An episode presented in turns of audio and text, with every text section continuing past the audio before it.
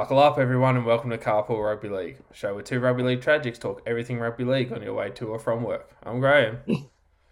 Now I'm the lockdown chameleon. welcome aboard and on with the show.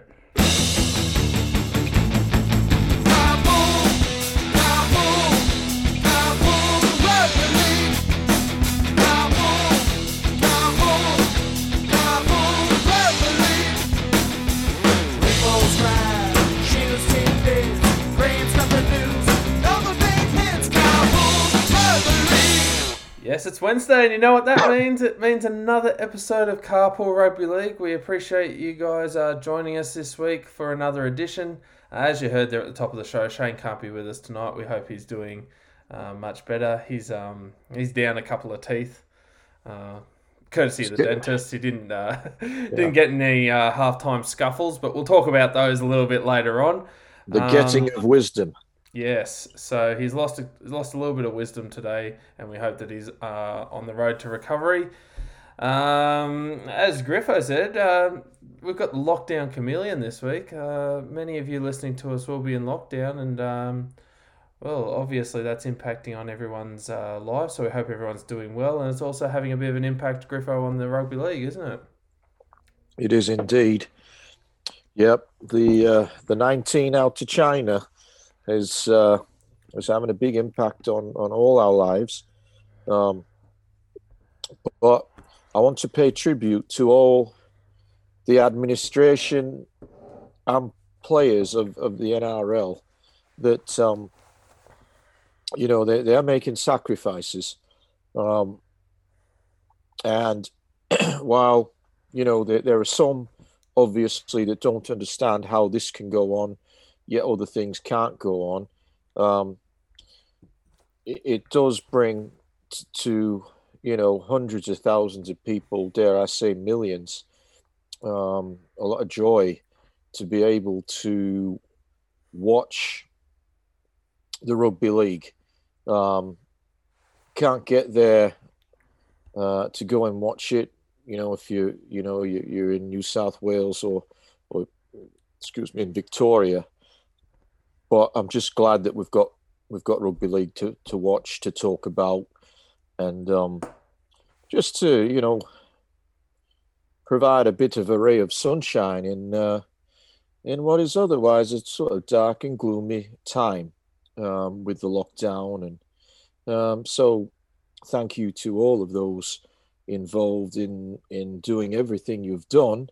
Uh, and I dare say to the various governments that have uh, facilitated um, various things to happen to keep the NRL going and uh, and bringing lots of joy.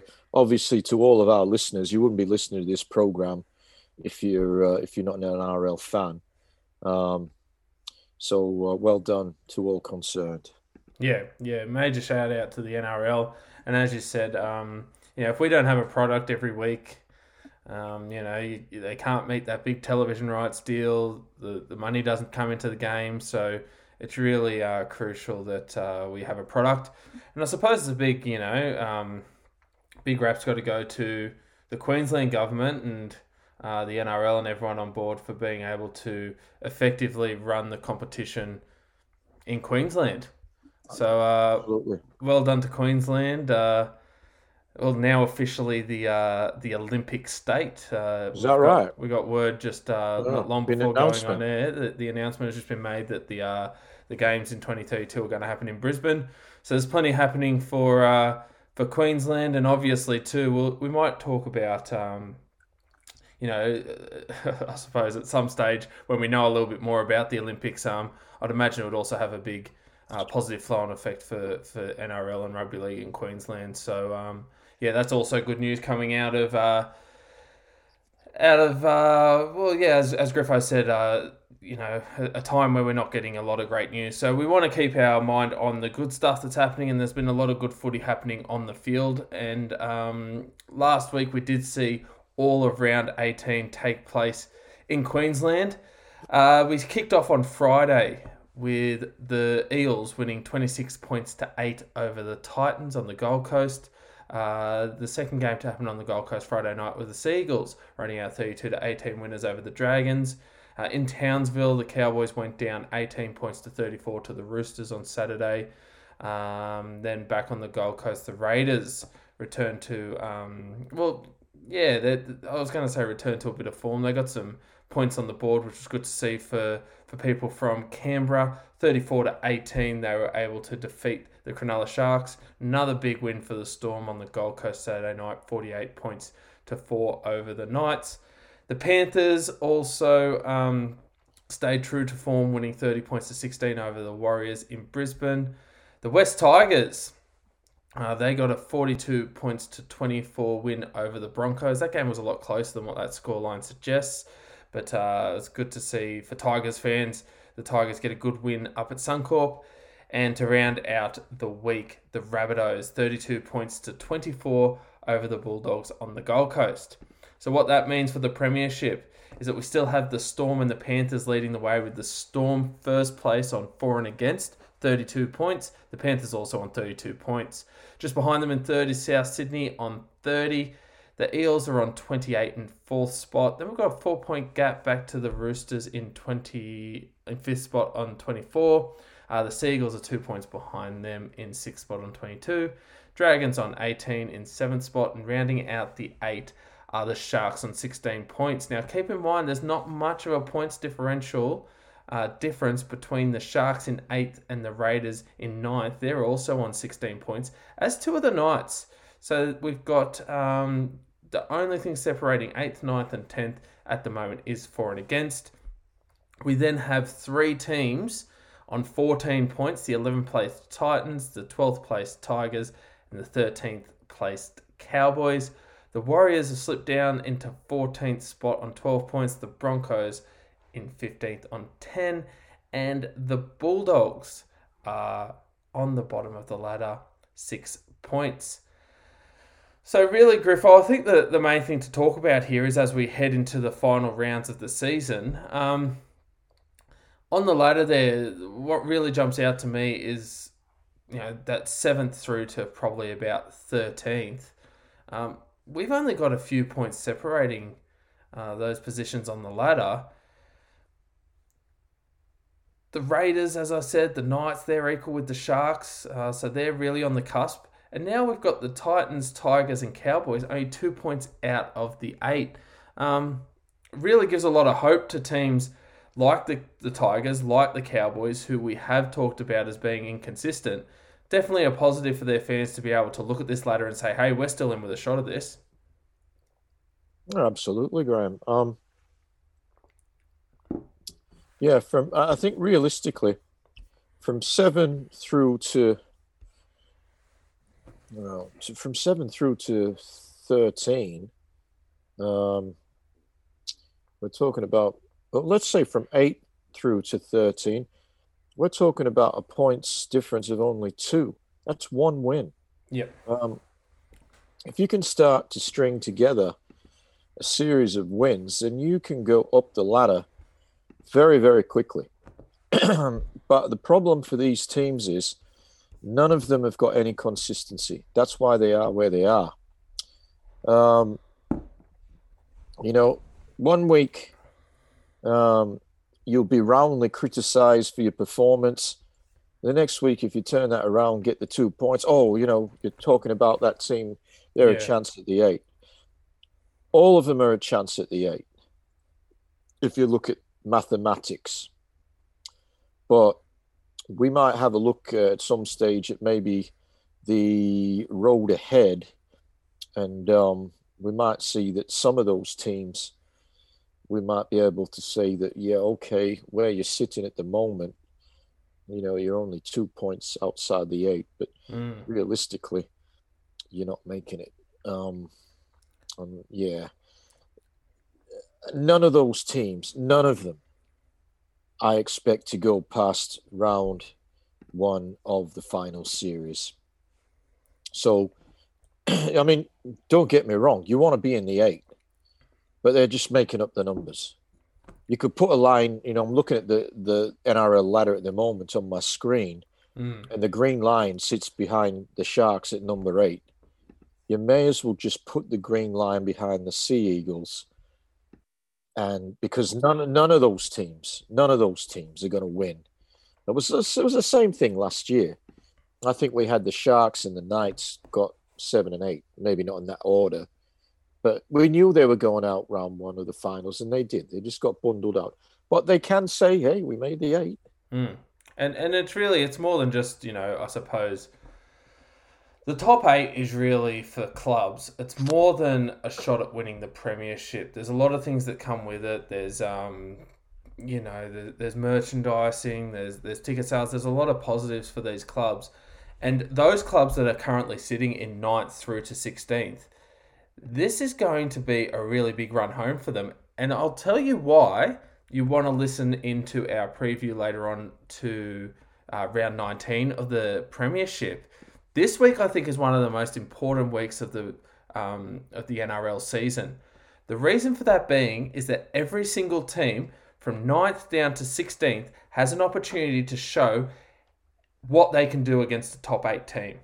Every matchup we have this week, Griff, I don't know if you've realised, is realize. between a team in the top half of the ladder and the bottom half. So Okay, no top eight teams are playing each other. No bottom eight teams are playing each other. Every game this week is between a team within the eight and a team that's currently out of the eight. This is really the time for those clubs, 9th through 16th, to stand up and show that they can make a move in this competition and match it with the top eight teams. And it's really exciting for their fans to be able to see them play against the top sides this week. I think that's right, Graham. Just as an NRL fan, to know that your team is a chance, and there's something riding on every game. I think from memory last year, we knew about two or three weeks out from the finals who the top eight was going to be. Maybe not three weeks, but in going into the last round, um, we already had the top eight. It was just a matter of what the order was going to be. So I think it's it's a good thing that we've got all these teams still in the race, and I dare say we'll go into round uh, 25 not knowing the makeup of the eight. Um, you know, those bottom two spots are going to be hotly contested. Um, I still think they'll be cannon fodder, but, you know, you'd much rather be coming in at eighth than uh, than ninth. Because, you know, you could say, okay, we, we had a successful season. We made the finals. Um, yeah, so a lot of interest there. Definitely a lot of interest. And the other thing that's interesting too as we head into these final rounds, um, we've talked about it and uh, we do have opinions on it. We, we, we're not fans of the mid season switch, but even this late in the season going into round 19, we're still hearing of players um, that are making that last minute switch. And one of them actually, look, to be honest with you, they're, they're pretty much saying it's, it's confirmed that Penrith are going to sign uh, Pangai Jr. for the rest of the season. We know that he's going to be at the Bulldogs next year. Um, might be worth me asking you while I've got a diehard Panthers fan on the line, Griffo. Um, first of all, your thoughts on the Pangai Jr. signing for the rest of the year, and also give me your comments on how you think he's going to go next year once he's had that experience in, at Penrith and what he can then take on to uh, the Bulldogs. Okay, so we've got the Pangai Panther. Pangai Panther. Um, look, when um, I think you might have sent me a text, uh, maybe I mean yesterday, where it was mooted, and then I had a look and, and, I saw an article where it's, oh, it's not happening. No. Um, I think it's a good thing for for the Panthers that you have this potential X factor um, coming into the finals. Um, they are going to be without James Fisher Harris for probably three rounds as he returns to Sydney for the birth of his child. And then he's going to have to go into two weeks of quarantine when he goes back to Queensland. Mm-hmm. So he is a huge loss. Now, Pangai is not going to replace and do what James Fisher Harris does. They're different players. But he is going to provide an able substitute. Um, More than able. That, Well, yeah, that yeah. can do different things. He's not going to be James Fisher Harris, but if we talked about this earlier in the year that if we looked at the Panthers and we thought, well, the one area where maybe they're just a little bit down is is on uh, on front rows on big men. Um, now, I would assume that Pangai, his role without um, James Fisher Harris there, he's going to play as a front rower. Um, I think when James Fisher Harris is there, that we're more likely to see Tevita Pangai Jr. maybe as a back rower. Um, but that's up to Coach Cleary. Mm. Does he does he does he come off the bench? Like does someone well, like a Scott Sorensen lose their spot? Like where does Well currently I'd I'd say the person you know, if he was available this weekend, the person who'd lose their spot would be Mitch Kenny. Um, uh, yeah, yeah, and just have Happy but, play eighty. Yeah, well, Happy's an eighty-minute yeah. player. He doesn't. You know, and you just put, you know, again in a in a perfect world, you got Tyrone mm. May uh, goes back to his fourteen, where he can cover for Happy if need be, and has done in the past. Um, but you know, I, I see um, I see Pangai Jr. on the bench, um, along, well, you know, I guess uh, at full strength, and we don't know if they'll be at full strength again. You just don't know what you know what's going to going to happen in it from week to week in an NRL team. But he's he's probably coming off the bench. Mm. Um, I guess the uh, if if they're all there, you got to think maybe Spencer Leniu might be the person who might have to make way. Um, that wouldn't be the way I'd go. Um, but anyway, we'll, we'll, look at the Penrith team later on for this yeah. week. You think, well, okay, well, we might try and f- find a spot where Pangai would fill. Um, but what he does provide is is an X factor in the forwards that potentially could be the difference between winning and losing a big game in the in the finals. I, I don't agree with the concept. I'll be honest about that. Um, the concept, and I know we, we were having a bit of discussion yesterday via text. August 1, in a competition that starts in when I say August 1, it's not, you know, happy birthday horses. uh, I'm talking about August 1 is the deadline uh, for players to be able to fill a spot in the top 30, which means they can, you know, they can go between clubs till that point in time. I don't agree with that. No. You start in your semi, your final starting in September. If you, they they moved it back because last year the competition moved back. So it was always traditionally June 30 was the deadline. Um, but now that you know they moved it back, but they didn't say, well, okay, you know, we're actually playing right through the year, but they didn't put it back to June 30. So you know, it's July 31. Realistically, it's a month later. Um, I don't agree with it um, as a concept. I, I really, to be honest, don't agree with player movements throughout the year. And um, I don't like it. I mean, they make such a thing about preseason and building um, building team spirit and you know all that goes with it over th- three months while you're preparing for a season and and then it's just a joke when a guy can come in as late as um, the end of July in a competition that finishes in the first week of October. Um, but they are the rules. So Penrith are just playing to the rules, and they're not the only club who's, you know, benefit or you know, we say benefited. Well, it hasn't officially happened yet, but it looks like it will happen. Um, but other clubs have, have done similar things. uh, we saw a couple of years ago, I guess it was not last year, was Sonny Bill came in for the Roosters quite late in the piece as well. Um, I don't. That wasn't last year, was it?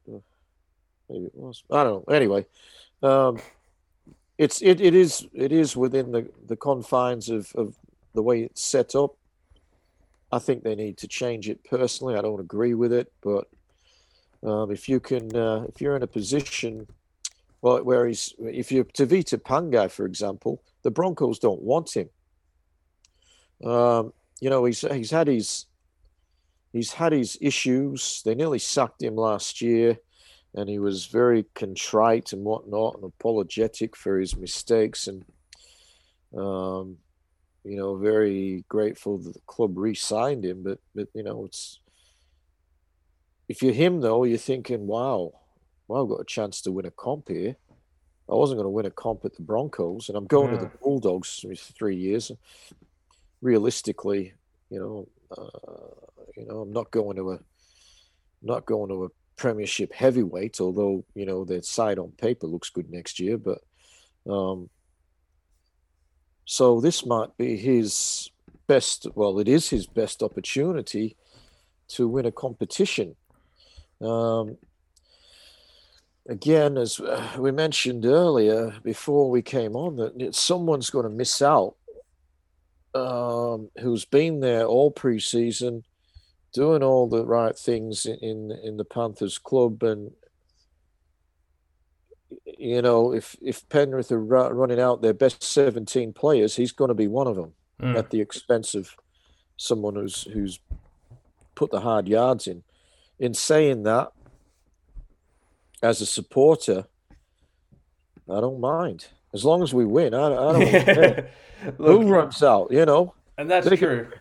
We've got to look at both sides of the coin. I mean, a lot of yeah. this, you know, a lot of neutral fans are saying, well, the the Broncos season, oh, they can't make the finals. It's gone this, that, and the other.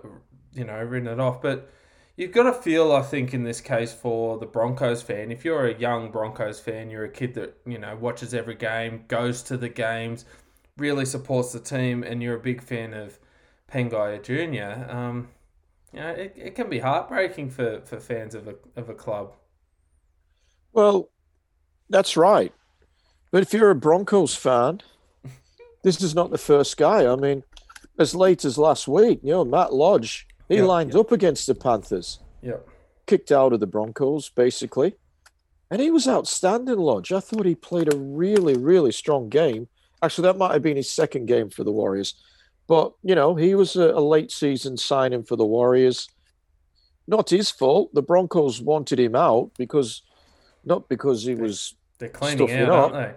but because he was paid, he was, he was on a very large contract, um, which you know obviously the new administration thought was was too much for a prop forward. I'd say Ben um, Ikin's been crunching some numbers.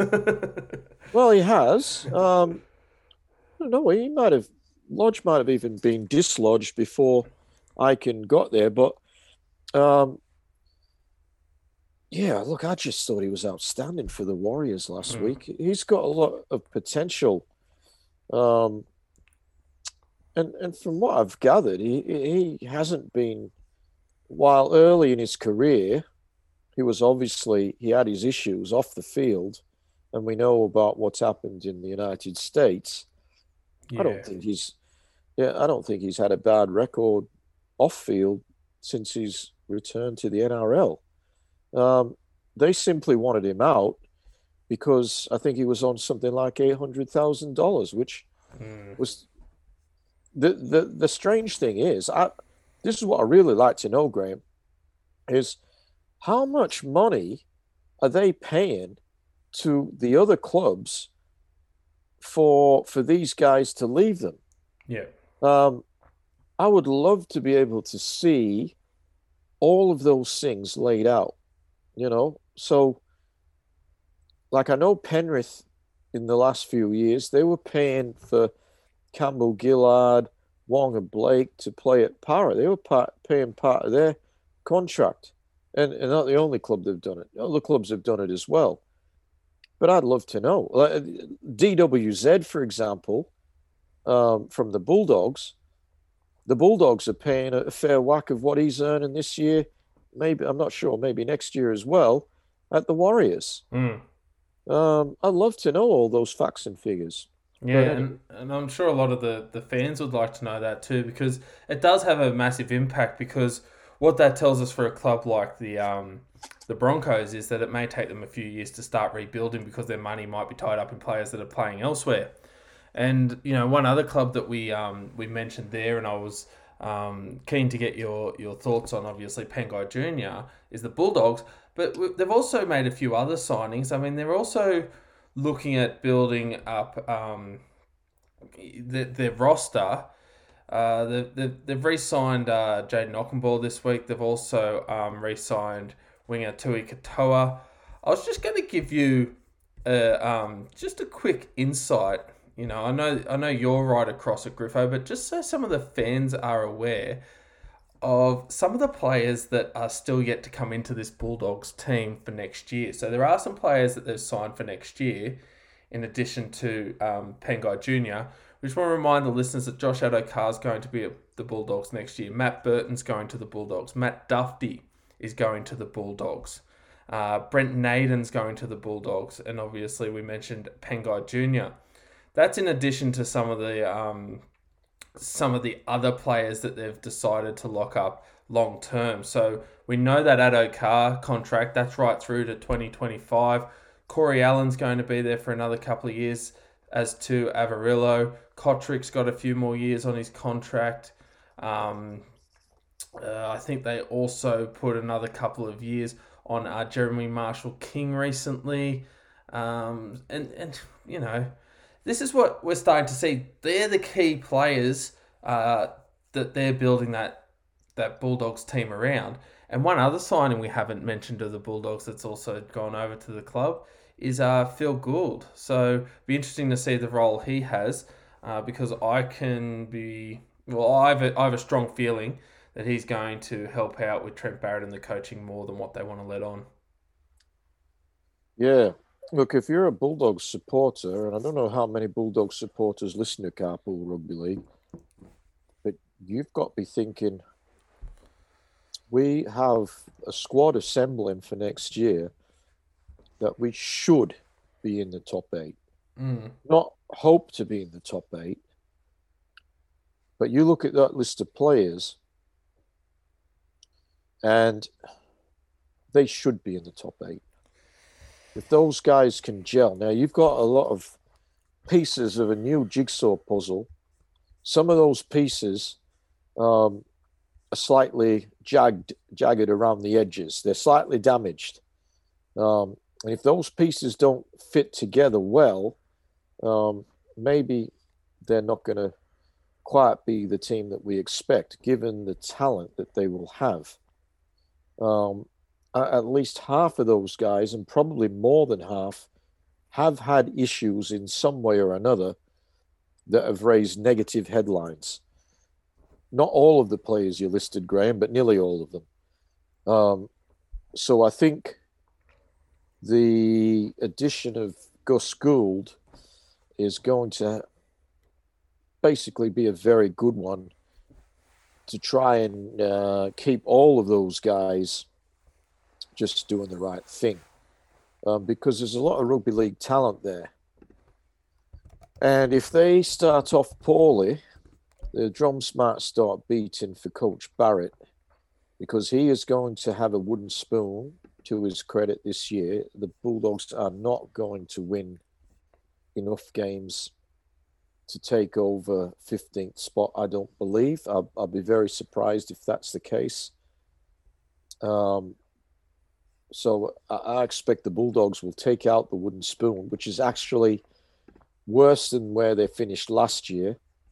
And uh, most would say that they had a better squad this year than what mm-hmm. they had mm. last year. So they've gone backwards um, they really need to go forwards, at a, a, and I think anything less than a top eight position would be seen as a failure in 2022 for that particular club. But it's good signs.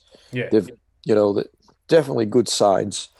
Um, but uh, the proof is out on the field, uh, and hopefully those fields will be back uh, at their home ground, where you know, rather than having to play uh, away from their home. But uh, but uh, we do what we do these days. Yeah, I kind of um, I, I'm a bit wary about this, the success of this Bulldogs team next year because uh, that really reminds me of what we were saying about the Titans this time last year. The Titans were making all these big signings. We said the Titans with this squad, they have to be a top eight team. We've seen that, um, you know, on their day they can be really good. Look, last week, um, I, I, you know, I changed my tip. You had them even when you, you know, you thought um, before I knew Moses was out. Before you yeah. knew Moses was out, so look, we've got it. We've given them a lot of credit and a lot of potential. They haven't quite lived up to that. I think that's something we need to keep in mind when we're looking at the Bulldogs because we're seeing in the Titans this year a team that's brought on some really, really good quality players, but just haven't found that that mix right. Uh, you're quite right, Graham. It's you know, it's one thing to have a good side on paper. Mm. It's another thing to be able to take the field yep. and play to your ability.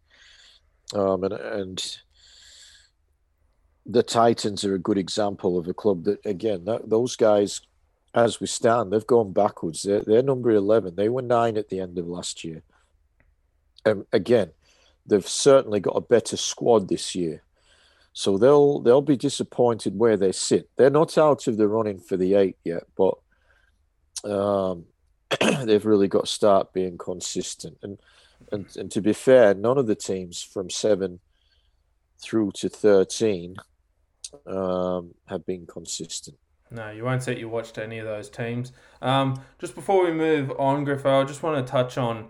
Um, we mentioned the Broncos there, and um, you know they're losing some players, and you know we're talking about them being in a rebuilding phase. One of the players that uh, we need to remind our listeners that is going to the Bulldogs, uh, sorry, on, to the Broncos, I should say, going to the Brisbane Broncos on quite a lucrative deal uh, is Adam Reynolds. So some of this money is clearing the deck for Reynolds to come in. One of the other players that um, it's quite clear is on the outer on the Broncos and is likely to leave is Anthony Milford. That hasn't been a secret, uh, but there was also a story and news that broke yesterday that the Broncos are very keen on signing Dane Gagai from the Rabbitohs. Now, the Rabbitohs, uh, from what we're hearing, they are allowing Gagai to talk to other clubs. And the latest talk is that if the price is right, we might see Gagai moving um, up to the Broncos and possibly Milford coming into the Rabbitohs. So it'd be a very interesting player switch.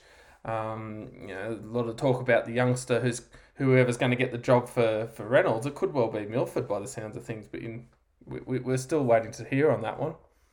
Yeah, um, Gagai's on on quite decent cash at the Rabbitohs, and we, we mentioned him last mm-hmm. week when we, we, were talking about the top hundred players. He, he's well paid.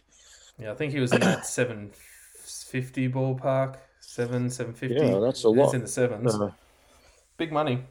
Yeah, I think probably too big for for the position he plays and the level of importance he has within that side. Now he's an important player, but he's he's not that important um, as, as, as his pay packet would suggest. So, what it would do is if they did, you know, let him go, is it would open up quite a bit of salary cap space for them.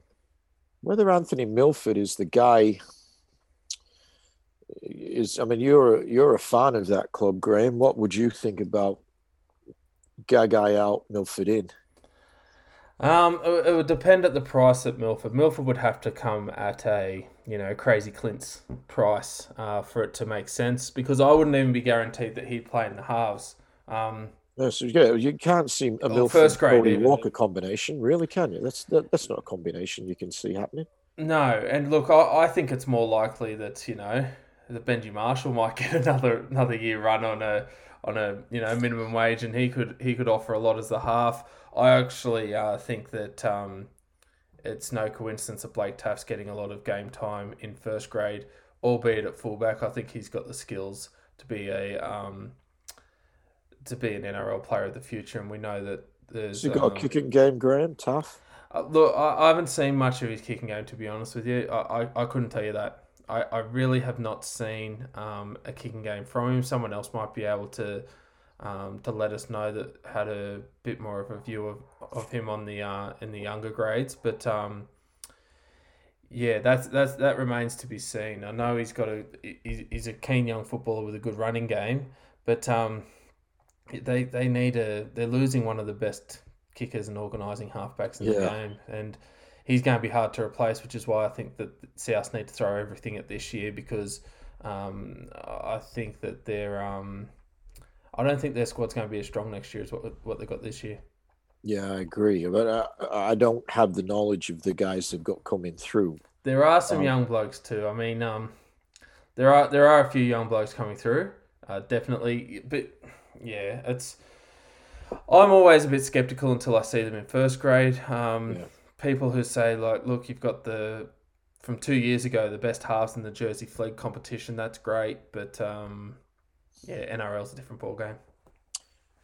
Yeah, uh, I see that a similar thing for the Panthers that they're losing Kurt Capewell and Matt Burton, and you could say Tevita Pangai Jr., but um,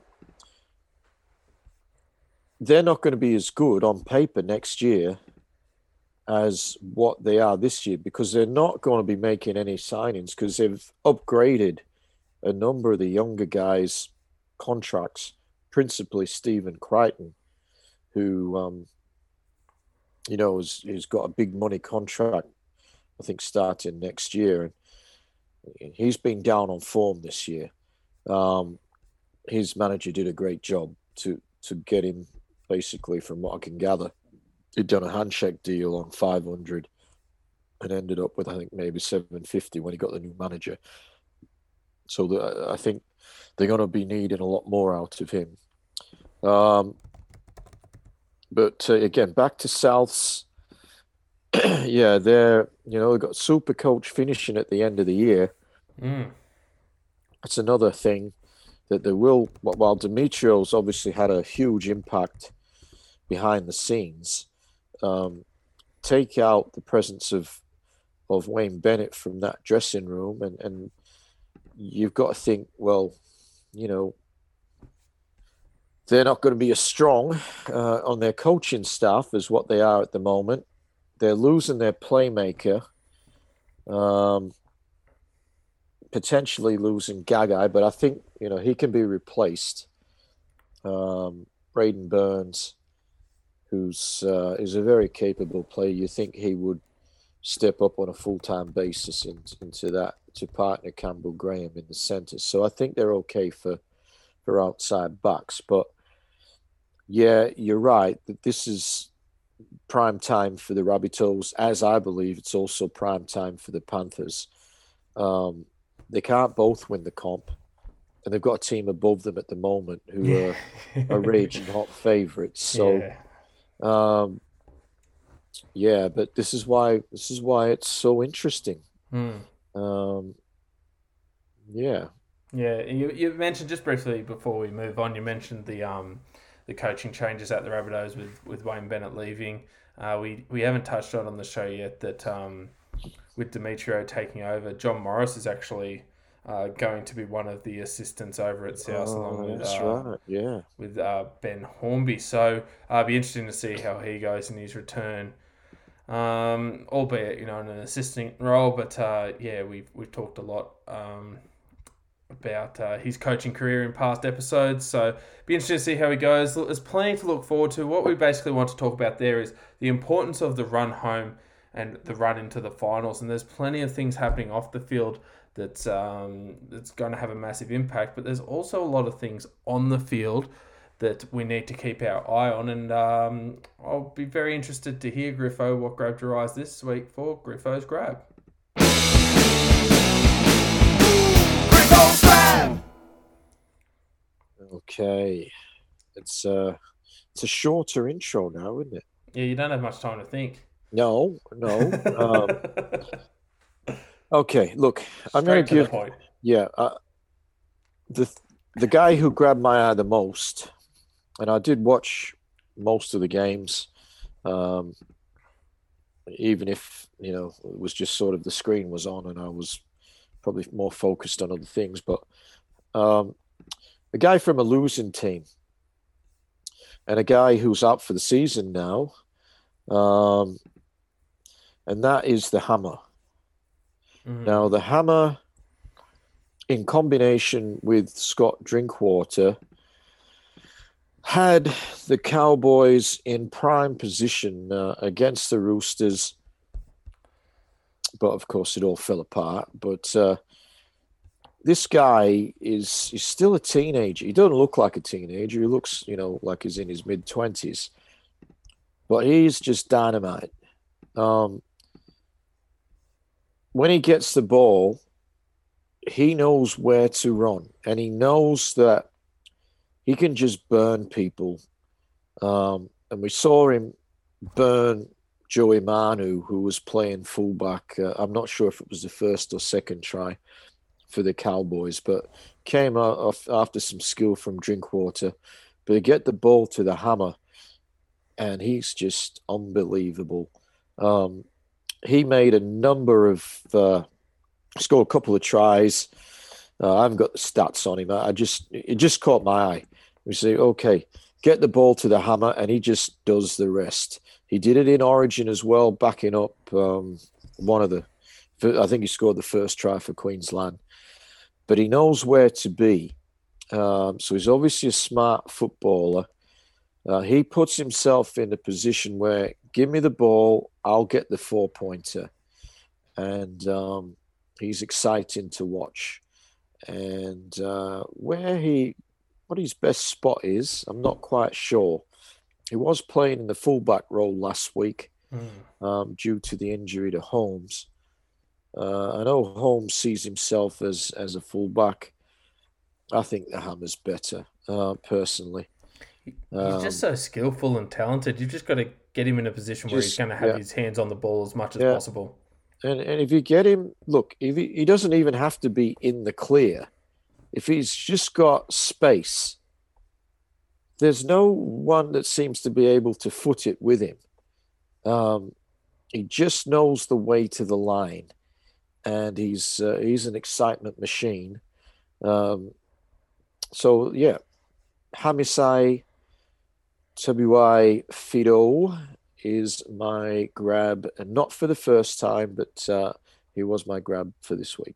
Yeah, and I don't think it'll be the last time in his career that he'll grab your eye. You did mention there um, that he may well have played his last game of the season. Um, he had an emergency surgery. I think it was only today he had it. Yeah. Uh, he has appendix out. Is that correct? That's what I, I was believe hearing. That's that's what I heard. Yeah. Yeah. So look, it's, um, you know, I, I, didn't think the Cowboys were going to make the eight, but just put a line through them.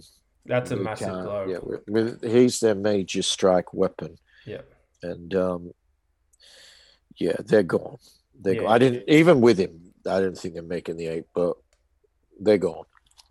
You mentioned his impact last week. Um, just to give everyone an indication, we you mentioned he scored that try. It was the second try of the uh, the game, and at that point um, the Cowboys scoring the first two tries of the game, they looked like they were going to really take it to the Roosters. And the, the, the scoreline, I think, in this one doesn't really show how much the Cowboys were in this game for a large part of it. But in regards to his stats, the ones that stand out apart from the try, obviously, he had his hands on the ball a lot, which was great. He had 21 runs, um, 271 runs. Oh, meters. I didn't. Yeah, I didn't look at the stats. Well, massive. Wow. Uh, kick return meters 124. Of those 271 meters, he made 56 post contact meters. Now, this is someone in the back line that their stats that you know you'd be really excited about. To give you an indication, Taumalolo had 60 post contact meters. So after hitting the line, uh, he's he's advancing the ball. He made the two line breaks. He also had six tackle breaks.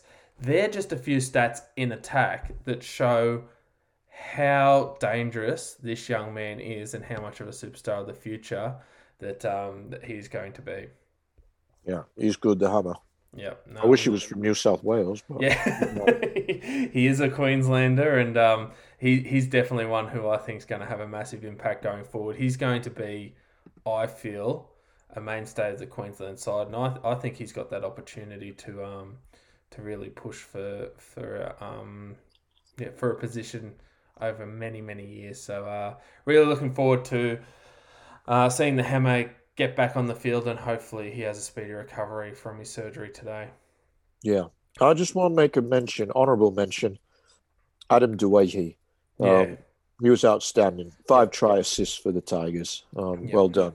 He's got to be the five eight for the Tigers. Oh, he's it's not even why he was moved from there. Yeah. I, will never understand. But anyway, he's he's in his right spot. He's he's quality. Yeah, and many people would argue that you know, I mean, Tigers fans are saying that could well be you know one of the biggest gaffes they've seen. You know, taking him out of the the halves there. But um, look, we, we actually had a few contenders this week for Graham's gaff. So I well, a lot of contenders. There were some crazy things, but there were plenty of crazy things. So let's get to it.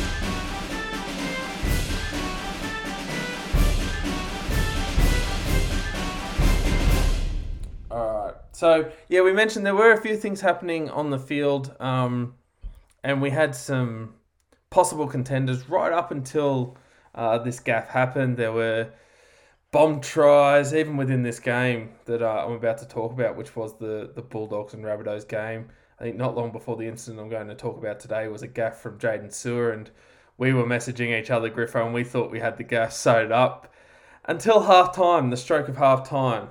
Um, the Bulldogs and the Rabbitohs walking off the field. Few words, not much happening between Lachlan Lewis and uh, Cody Walker, which led to Lachlan Lewis grabbing Cody Walker, tackling him to the ground in probably one of the most bizarre incidents I've I've ever seen. Now, I don't think I can ever recall a player being sin binned for something that's happened as they were walking off the field at half time. Um, this is mind blowing, Griff. I, I I don't know what to make of this. If you're Coach Trent Barrett and you're the Bulldogs, then that look they're not having the best season. We talked a lot about the positives that could be coming for the Bulldogs, but this just these are coach killers. Just these brain snaps, and I don't know. It just I think it just shows that uh, some of these young players they, they don't always have their mind in the game where it needs to be, and they can get carried away in the moment. But Graham, it was obviously something personal. Um, he's had an axe to grind with, you know, maybe something uh, that's happened in the past. I did hear something about Walker in a previous game coming down with an elbow on him or something. Um, so you know he's he's been he's had this axe to grind but you should have done it after full time. you know, yeah. just keep the axe warm for another hour. And it don't matter if you get sent to the sin bin then. But the, um, the other thing too is, as a as a fan, I think you know why doesn't he why doesn't he go look you know put that towards say some big defense. If you know Cody Walker's running at him, put a shot on, you know, a legal shot, drive him back, show that enthusiasm, take it. Like, do you know what I mean? There's ways that good players. Yeah. Like, you couldn't imagine someone over the past 10 years for the Storm doing something like this. Like, like do you know what I mean? And I know, you know, it's a, it's a big, um, big ask to, to compare all the players to, to, you know, some of the best, but you see certain clubs, and we talk about clubs like the Roosters. You know, we say, oh, you know, when someone does something it's not very Roosters like. This, unfortunately, isn't something that I think the Bulldogs want to uh, have as part of their game. No, it was just an act of stupidity. Um, yeah, look, it cost his team. His team were in front. Hmm. Um, I didn't realize like I was watching the game, and then I went. Uh, I must have went to get stuff organized for dinner, and I came back in, and I saw the score. Um, that because I sort of went out. I think it was ten 0 Rabbitohs, so I didn't see any of the Bulldogs points. And I'm just got go back in there, and um, yeah, Bulldogs had hit the lead. I went back out again and come back in, and and I see, you know, I just saw the aftermath of of the whole uh, Lachlan Lewis thing, and yeah, I just thought it was going to be one of those games again where where South, you know, they got got a lead, they're going to go and they're going to put big score on, and even contemplate Bulldogs, you know, coming back, but they did, and, and they were up 12 10 at the time. And, you know, in those 10 minutes where he was off the field, South, they didn't sort of blow them away, but they did score eight points to nil. And we look at the margin at the end of the game, and I believe it was eight points. Mm. Yeah, and uh, yeah, I mean, I think it, I think it showed in what was frustrating for the Dogs that South scored in that 10 minutes that he was off.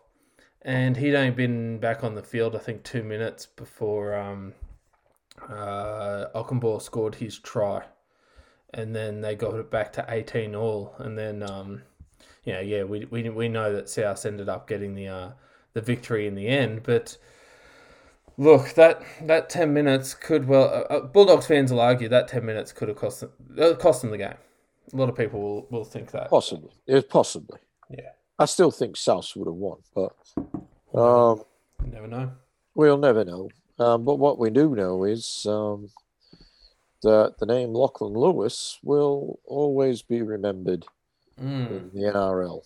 Yeah, so um, you never know. Like we've got, you know, his uncle Wally Lewis has a medal named after him. Uh, Lachlan yeah. Lewis could well have a prize named after him, but uh, right. at this stage, uh, you may not want to win that one. It could be the uh, the Brain Snap of the Year award. So, um, hopefully for Lachlan Lewis, he uh, he shows everyone what he's about on the field. Uh, coming back, well, he was playing some good football, especially last week. Um, yeah, I mean, there's a guy who's been in and out of the team, um, and he's off contract at the end of the year. What he did last week is certainly not going to enhance his, his chances of earning another contract. Um, but anyway, Look, you know, he's got every opportunity to show it. Yep, that's right. None of us are perfect. And look, we always say that um, you know, every every human makes mistakes. It's how they come back from it. So I'm looking for a big game for from him this week. Uh, the only unfortunate thing is that you know uh, the way that the um oh look the Bulldogs they have flashes of brilliance. I know we talked a lot about the Bulldogs tonight, but oh, yeah, that have flashes a good play. I, I think the, the, Bulldogs fans might be some of them will be optimistic this week when they take on the Sharks. But um, well, look, they beat the Sharks earlier in the year. Yeah, so they're every chance in that one. And um, look, we've got eight games ahead of us this week. As I said, every game is important given that we have a top eight team playing a team from outside of the eight. So I think it's um, it's only fair that we get straight into it and have a look at what we've got this week. All right. So, kicking off the round there, we have the Eels taking on the Raiders. Keep in mind also with um, the current COVID lockdowns, the, the Sydney teams have been moved to Queensland. All the games are going to be happening in Queensland. So, whilst technically we have a home game for Parramatta, it will uh, take place on Thursday night on the Gold Coast fourth placed Eels taking on the ninth placed Raiders. Uh, for Parramatta, the big news that we haven't really covered uh, in detail yet, Griffo, is Mitchell Moses. Now, he's definitely ruled out of this week due to a fracture suffered uh, in Origin 3. So that fracture's in one of his vertebrae. From what we hear, it's on the transverse process. So I know a lot of people are thinking, oh, he's, he's broken his back, and you always think of spinal column injuries. Yeah. Um, just to give people an indication of this, because a lot of people are going to think, oh, geez, Graham's not, you know, talking this up very much, and he's considering this a minor injury. If you look at the anatomy of the, the vertebrae, so the bones that make up uh, the spine, um, on each vertebrae you have basically on either side, coming out left and right, two bony um, parts that are, that are protruding, and he's got a fracture. Those wing wing looking things. Is that what we're the, talking yeah, about? Yeah, yeah. So the on on the vertebrae, the, the, the thing, the wing looking things, the uh, the transverse process. From what we're hearing, he's got a, a fracture, a crack in one of those. So. Um, for those who were hearing just the sensationalized headlines that Mitchell Moses has a broken back, yes, technically one of the bones in his back has been fractured, but there are no implications here for possible uh, spinal cord injuries. So I don't want any fans to be worried that if he comes back within, you know, three, four, maybe five weeks, that's sort of the a month is probably the period that he's looking at. Um, there's no implication where if you know he gets hit that it could impact on his spinal cord or anything like that. Um, this injury here, really, all it's about is pain management. So he's probably going to have to take, you know, as I said, about a month to try and heal that vertebrae to the point where he can manage the pain and uh, they'll be using other pain management techniques to get him on the field. So I, I reckon a month's probably realistic for Mitchell Moses, and that's what Parramatta are saying as well. So um, Jake Arthur's going to play halfback this week. Uh, Tom Opacic is also out. Uh, Will Penisini is going to make his debut, and another player who we haven't seen for a long time, Blake Ferguson. He's been recalled uh, for his first game since round 12. Uh, he's coming in for Haze Dunster. Uh, for the Raiders, um, Matt Timoko is coming onto the bench. Uh, Jordan Rapana is going to go to fullback after Xavier Savage has been ruled out for the rest of the year with a shoulder injury. That's a massive blow for the Raiders, given that uh, Nickel Nicoll-Klokstad's already out, and uh, young Xavier Savage was doing a really good job there at the back. He looks good, Savage. Yeah, I reckon he's one to, to keep an yeah, eye out for in the future like as a, well. He's, yeah, he's uh, similar to the Hammer. Um, yeah. Yeah, both Queenslanders as well, unfortunately. But Savage, gee, looked good last week. Yeah, I love the way these young, confident fullbacks are returning the ball and taking on the line and uh, he's just another one of those type of players. So definitely a name of the future. Uh, another big name for the Raiders that's out is Jack White, and He's out with a rib injury, so Frawley's going to come in at five eight. Um, look, the Raiders. We we know that uh, last week they were able to get a win against the Sharks. Uh, not many of us tipped that one. I don't know if anyone on the show tipped that one. They've actually won two in a row now. They've knocked over Manly and the Sharks uh, in their last two games.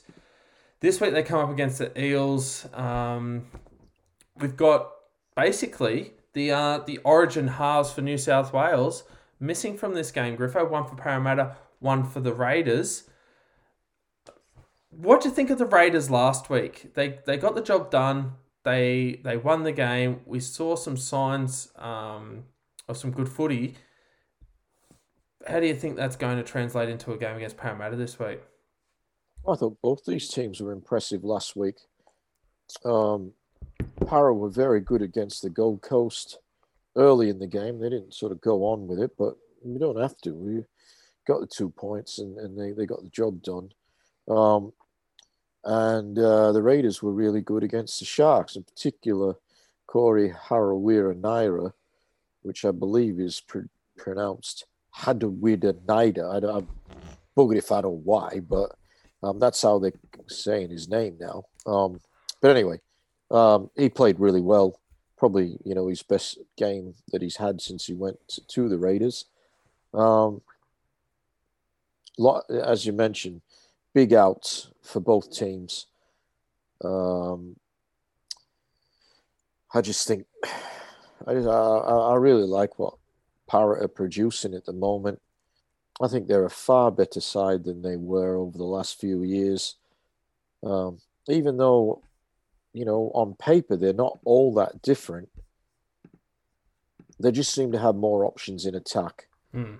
Um, and, and I think a lot of that if we look at a difference in in the list, it comes down to, to Isaiah Papali'i. Um, he's just been dynamic. They bring back Junior Paulo this week. He missed last week's game. Um, up against his uh, former teammate and very good friend in Josh Papali'i. So it's a that's going to be a big battle. Um, Campbell Gillard's been in great form, as has Emre Guler. So uh, the two, the battle of the props is going to be fantastic. You got two quality hookers in Mahoney, who's back for Para. He made a big Hodgson. difference last yeah, week. I thought he's yeah. he's a very good player. Uh, Ryan Matterson was outstanding last week as well. Um, this shapes as a really good game, and and uh, certainly great lockdown viewing uh, tomorrow night. Um, Para are, are, well and truly entrenched in the top four. Uh, the Raiders are still one of those teams who are jostling for a top eight spot. I thought they were gone a few weeks ago. Um, they've come back with two week two wins in a row, but I just think uh, even without Mitch Moses, we saw Dylan Brown take control really he well last really week. Good, really good. Um, yeah, so uh, you know Lane and uh, Marat and Niukore, Oregon Kaufusi coming off the bench here. They're all big men who um, who offer something. Um, in saying that, you know, the Raiders have Tapine coming off the bench, and he's been outstanding the last few weeks. I just think, though, that I think the quality of Parramatta um, will win this game. Uh, I'm not convinced about their their outside backs. Um, I don't know Penisini, but I know he's got big raps on him. They're, they're all, you know, big athletic guys. But uh, there's going to be a question mark on the defense again of the outside backs for Para. So that's an area that that uh, the Raiders will try and exploit. Um, I like Sebastian Kris um, for the Raiders. Rapana at fullback to me is a concern, and that's an area that Para will certainly try and exploit because he has got a mistake in him. Rapana, he's he's he can do some really good things, but you just you never know what you're going to get. So I think they'll be targeting Rapana. Um, yeah, it's it's it's a really you know as as we look at the 17s lineup, really good looking uh, clash. And, and as you mentioned, we've got top eight side against the bottom eight side. Um, at the start of the season, uh, we certainly didn't view the Canberra Raiders that way, and they won't view themselves that way. But it's really important for them that they win this game. Um, for Para, they want to win to stay, you know, to make sure that they keep that top four position. So everything to play for. But for mine, I just think Para get the points here, Graham. Yeah, I'm, I'm going with Para this one too. Uh, as we just touched on there, I was really impressed with the way that um, Dylan Brown stood up in the absence of Mitchell Moses. He was, I thought he was wonderful last week. Reed Mahoney really transforms this team. Uh, they're they're a genuine top four team when they're playing at their best, Parramatta, and I think we're going to see some good things this week. I think a lot of people are really keen to see how Blake Ferguson comes back into the team. This is a really big opportunity for him to show that he's still uh, a top quality NRL uh, player. He's got a big standard to live up to because the when we look say at the back three, which we, we now call the wingers and the and the fullback, uh, Clint Gutherson and Maika Sivo have been phenomenal in regards to um, breaking the line. I think they've got about 31 line breaks between them. Uh, so it'll really uh, stand out if Blake Ferguson isn't getting involved and making an impact because um, the other two in that back three have been so uh, so dynamic and so good for for the Eagles with. Dylan Brown around the middle this week uh, would have been great to see him come up against Jack Wighton, and that's not the case. He's coming up against Matt Frawley, so um, I think Frawley's only playing his second game of the season. He's got to really uh, stand up and, and show his NRL quality for those reasons, I think the Parramatta should be able to get this job done. But as you said, um, should be a should be a cracker of a game. Yep. Yep. Okay, moving on to the second game of the round, we see the Sydney Roosters, the fifth place Sydney Roosters, taking on the tenth place Newcastle Knights. Uh, this is six pm on Friday on the Sunshine Coast. Uh, so, in regards to team news, first of all, for the Roosters, uh, Taukei'aho, they're looking at uh, just keeping an eye on him and his hamstring. Uh, they're hoping that he'll get through the captain's run on Thursday to replace Fletcher Baker on the bench. So just keep an eye on that one. We'll, we'll have a look at um, the teams very closely uh, on on Thursday as well as Friday, just before the game, to see uh, if there is a um, any changes needed there.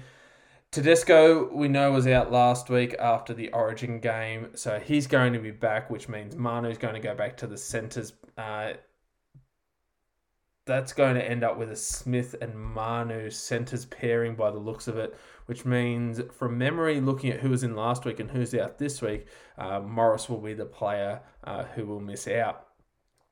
Uh, for the Knights, uh, they're going to be sweating on Kalyn Ponga and David Klemmer.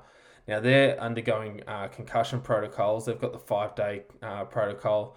Everything that Newcastle is saying to to the media is that they should be good to go. Uh, the other concerns are big ones, both physically and uh, figuratively, in the sense that we've got Daniel and Jacob Saifiti also under uh, injury clouds. Um, Daniel's got the rib injury, Jacob with the ankle injury. Yet again, the Knights are telling us that they will play. I noticed there that we've got uh, Connor Watson named at lock. Um, a lot of the talk is that Sauaso Sue, who's uh, in the number 14 jersey, may well uh, play lock once the team sheet is announced now before kickoff. Uh, yet again, as I say, Griffo, we'll say it with every game this week. We've got uh, a team inside the top eight in the Roosters taking on the Knights, who are in that group that are just outside the eight. Um, the Knights will really be looking to bounce back against uh, the Roosters after what could only be described as a disappointing turnout against the Storm. They're really going to be uh, they've got to be switched on because a team like the Roosters could uh, could make history repeat for them again this week after that uh, massive uh, loss they copped last week. Yeah, I mean the, the Knights are not a are not a consistent team. Um, they've had some really good wins this year, including a win against Manly about a month ago with Tommy Turbo in the side.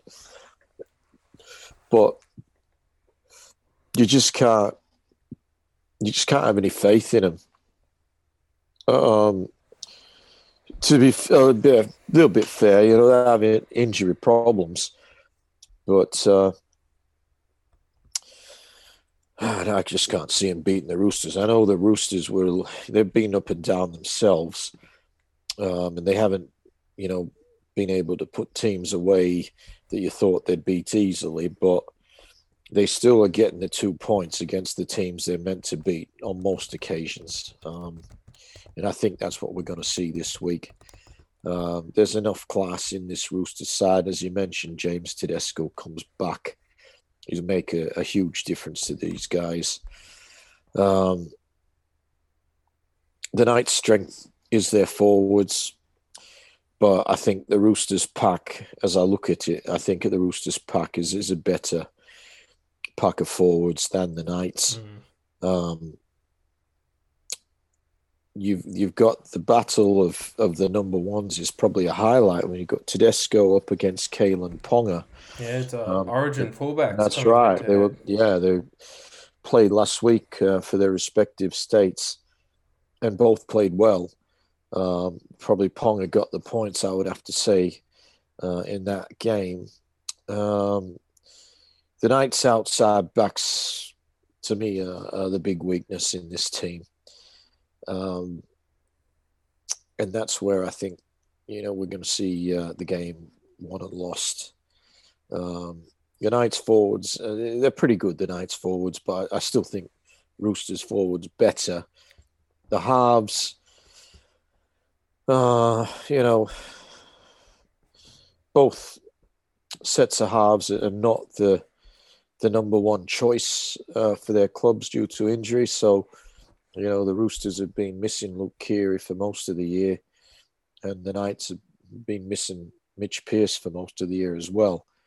Um, I think Clifford's done some good things since he's come down from the Cowboys, but uh, I just uh, I don't see enough. I have no faith in Newcastle, mm. um, whereas I do have faith in in the Roosters that you know they generally get the job done and I think uh, I think that's the way it's going to go this week, Graham.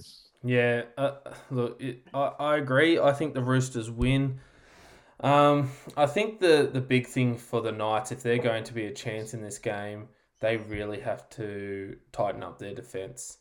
That it was not great last week, um, and especially too if uh, if they are missing, say Klemmer, Ponga, you know, due to that HIA, it, it could it could be even more worse for them.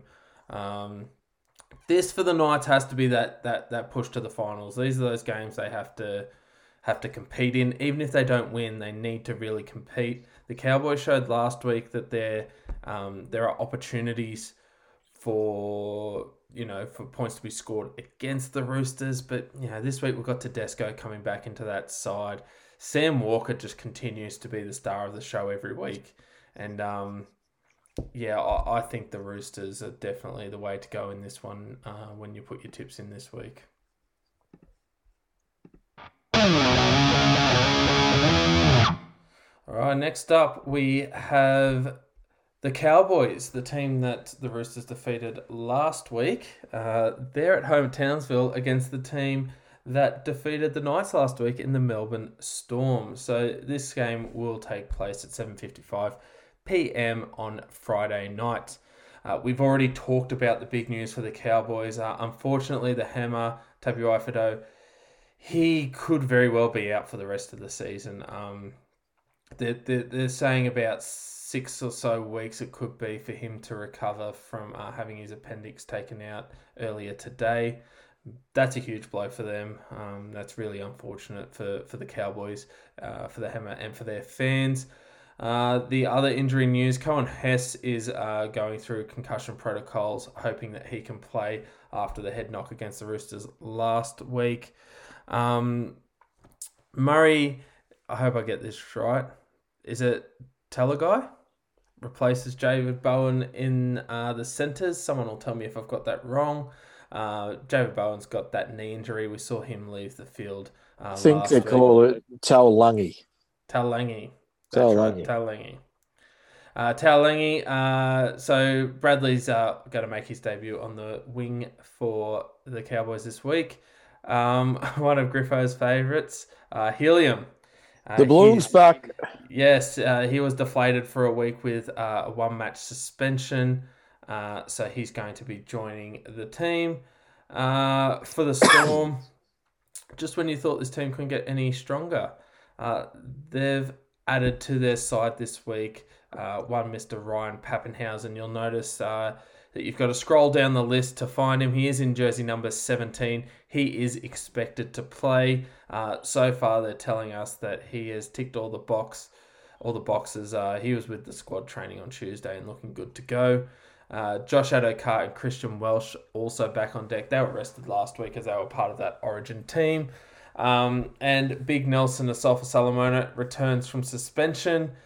This week, though, we do notice that uh, Cameron Munster has been rested, uh, along with Felise Kaufusi and Dale Finucane. So the Storm Griffo, we're starting to see them uh, manage the loads of the players. We're seeing um, Cooper Johns has been named in the number six jersey this week.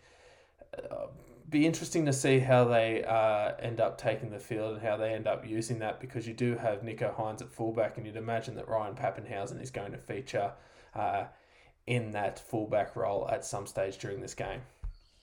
Yeah, you're right, Graham. I was just thinking that as I looked at the team list, and I would think Todd Payten would be preparing for Nicho Hynes to play six yep. and Ryan Papenhuyzen to play one. I don't think that's how they'll take the field uh, as they are listed. Um, it's amazing that they're resting players, and they they started it last week. It's sort of a rotation system. Don't matter who they put out there, they still win by a lot.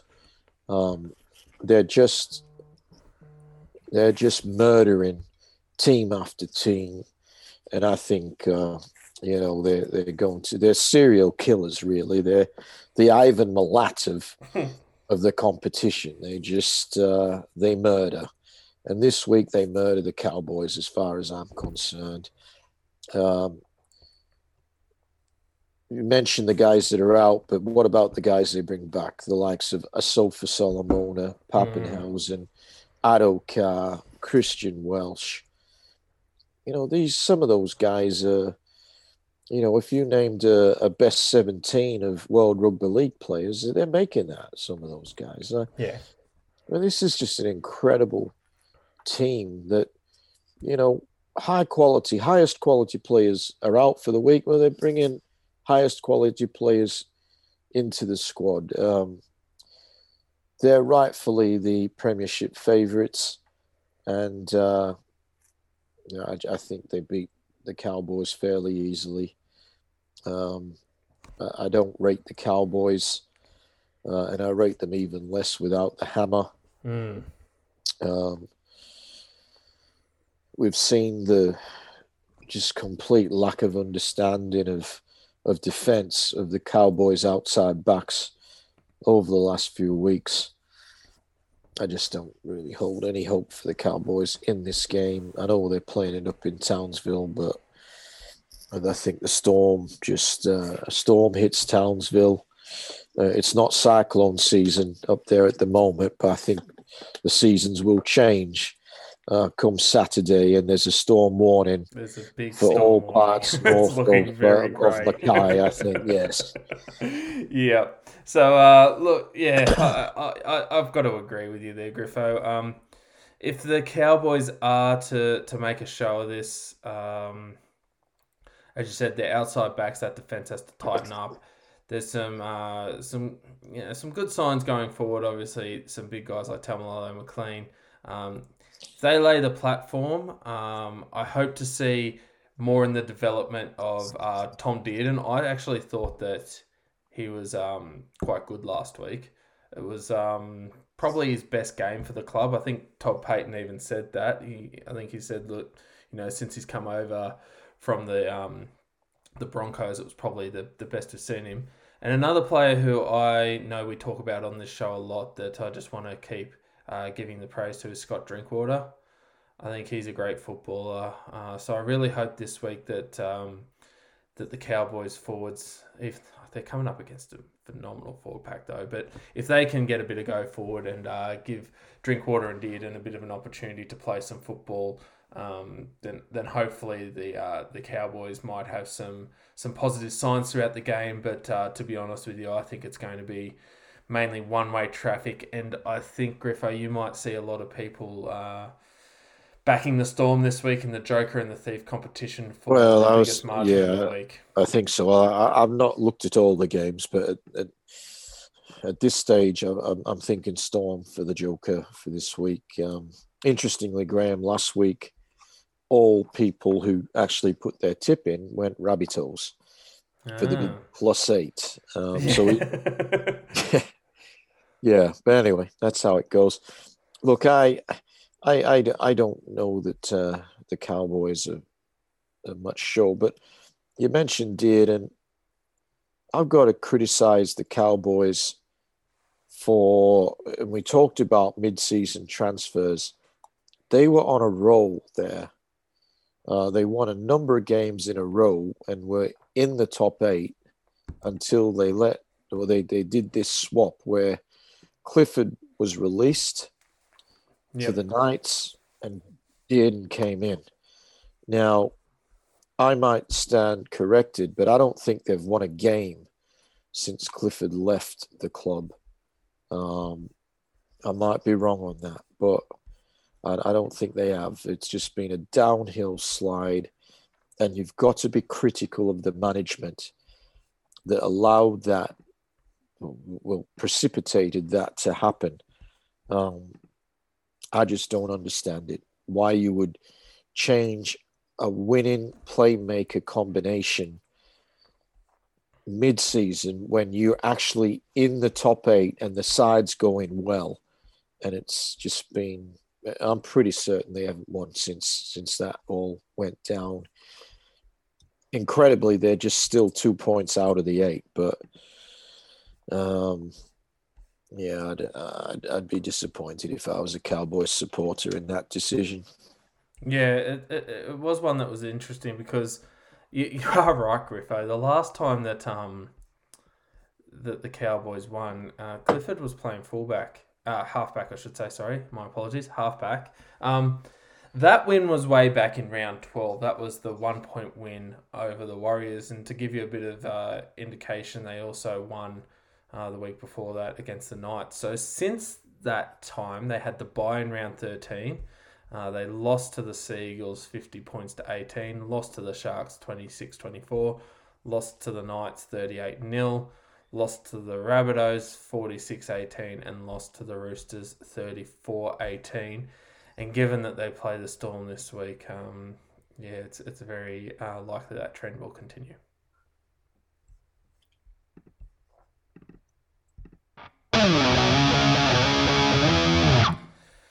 Alrighty then. So uh, we're going to move on now to our Super Saturday games. The first game that we uh, see on Super Saturday this week will involve the South Sydney Rabbitohs, technically a home game on the Sunshine Coast against the New Zealand Warriors. So the third placed Rabbitohs taking on the 14th placed Warriors. Uh, there is a bit of team news in this one for South Sydney. Uh, they're looking at monitoring Campbell Graham who is uh, doing his five day concussion protocols this week. Um, Taane Milne and Braidon Burns are the players who are in waiting. Now, Taane Milne has been playing on the wing for South Sydney, but he's on the interchange bench this week, which is very interesting. Um, South Sydney have a totally new uh, wing pairing with Alex Johnston also out with a hamstring injury. They're going to have Jackson Paulo on one wing and Josh Mansour return to the side on the other wing. So plenty of opportunity there for uh, Paulo and Mansour to, um, I suppose, push for that spot while Johnston is out. Uh, Latrell Mitchell's coming back into uh, this team at fullback after having a rest after the third Origin game. We also see Jai Arrow coming back to the team. He'll be on the bench after his suspension due to the breach of COVID protocols. Uh, we're still uh, not seeing Benji Marshall in this side. From what I'm hearing, he flew up to Queensland today. Um, he was with uh, his family after the recent birth of uh, his child and um, yeah, the the fact that the uh, families were able to go up to Queensland to be with the players was great news and um, one welcomed by all the players, including Benji Marshall, who flew up with his family today. For the Warriors, um, they've also got a massive out. Uh, Roger Tuivasa-Sheck, he is out with concussion. Uh, on the positive side of things, Cody Kodi Nikorima's back in the side at five eight. Uh, we've got Adam Pompey coming into the centres in place of Rocco Berry, who's got a hamstring injury. Uh, Jazz Tevaga is going to be at hooker this week with Wade Egan out with a shoulder injury. Um, Afoa and Otukolo are the new players to take up a spot on the bench for the Warriors. Uh, so look for the for the Warriors, um, Griffo. We did see that uh, Tuivasa-Sheck is out. Uh, that's a blow for them. One of your favourites, though, Reece Walsh. It was, it was good to see that uh, he was once again part of the Warriors' side, um, and he'll be hoping to have a big one coming up against uh, Latrell Mitchell on the other side of the uh, the team sheets. Yeah, um, Warriors got a lot of uh, praise last week for their performance, um, and deservedly so. They uh, they tried very hard.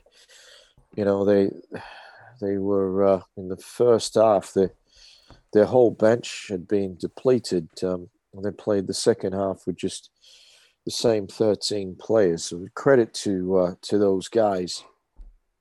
They certainly pushed Penrith um, in the in the first half uh, and they looked a better side early on. Um, Penrith, I think, got back in front, but then again, the start of the second half, Warriors dominated possession. Um, but the problem was they, they just couldn't get a try. Penrith held them out for maybe five sets of six, approximately, early in that second half, and largely because whenever Penrith got the ball, they were dropping it. But um, but you know they toiled hard. The Warriors.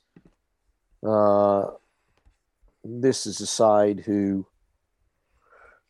well, I think when you look at it, I think they're running uh, 14th. Um, they're four points outside the eight, but they don't look like a team that's likely to make the eight. They do have a number of injuries, but they just find a way to lose games. Um, they're they're actually they're for and against comparatively to most of those other sides isn't too bad because most of their losses have been uh, small margins. Um, but a loss is a loss, and they've had a lot of them. They've only won five games this year. They've lost their uh, last six straight, Griffo. Yeah, and there were some of those games, a number of them actually, where they were in winning positions and just found a way to lose. Um, uh, the Rabbitohs, conversely, they find ways to win even when they're not at their best, like last week. They've still got the two points, and you move on. You know, you hmm. you at, at this time of the year, two points is the goal. You don't have to be at your best. As long as you take those two points, and keep your position uh, on the ladder or improve it, um, you're happy. And um, and we've seen this with Wayne Bennett coach sides over the years that particularly coming out of during and coming out of Origin, he doesn't expect them to be at their best. He just expects them to keep pace with with the front runners, and that's what they're doing. They've only lost three games. It's, it's um, yet they're not really considered by experts as being a threat to to the competition. I think they are a threat, um, and when they got all their players back on the field, and most of them are there now. To be fair, um, they they can attack as well as any team in the comp. The question mark is can they defend against the Panthers and the Storm? Because their record this year against those two teams is abysmal. They've been annihilated in those three games, but they've won every other game. So for mine, they are a danger team um, come finals. If they can fix their, particularly the defense um, out wide, um, they've got the attack to to win this competition. They didn't have Latrell last week. He was rested. I think that was a master stroke. Mm. Um, they got the two points. They're without. They were without their their X factor man, uh, and we know. Well, from for mine, Latrell was the player of the series in the Origin. Um, he comes back this week. That gives the rest of the team confidence. I'm a little surprised to see Taane Milne uh, benched. Um, particularly, I don't, I don't think that's how they're going to line up. I think yeah. he'll play wing. I, yeah. I, I, I think really this week. Sorry to cut you off, Griffo. I think there'll be a bit of work at training to see whether they they're going to go with Paulo or Mansour. Uh, I feel Milne will go on the other wing, and um, Blake Taaffe could very well come onto the bench. Yeah, look, uh, you know, I I think Josh Mansour has had a stellar career, but I think he's he's been exposed uh, defensively, um, and I just think if he's in that side, he will be targeted, and he just makes he just makes some defensive errors.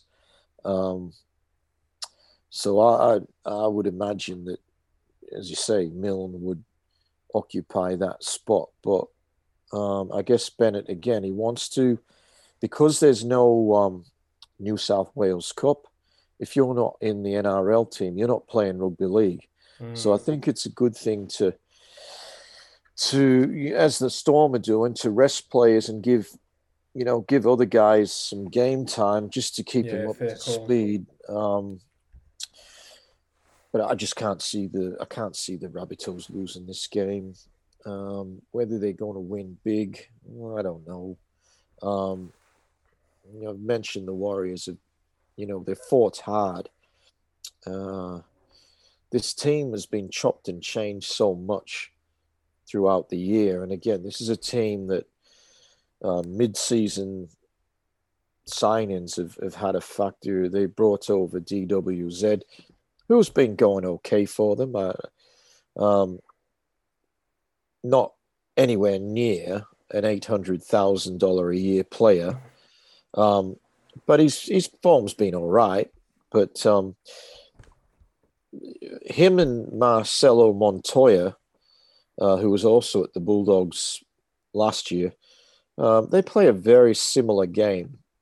Um, like my TV screen's a very small one in comparison to yours, Graham.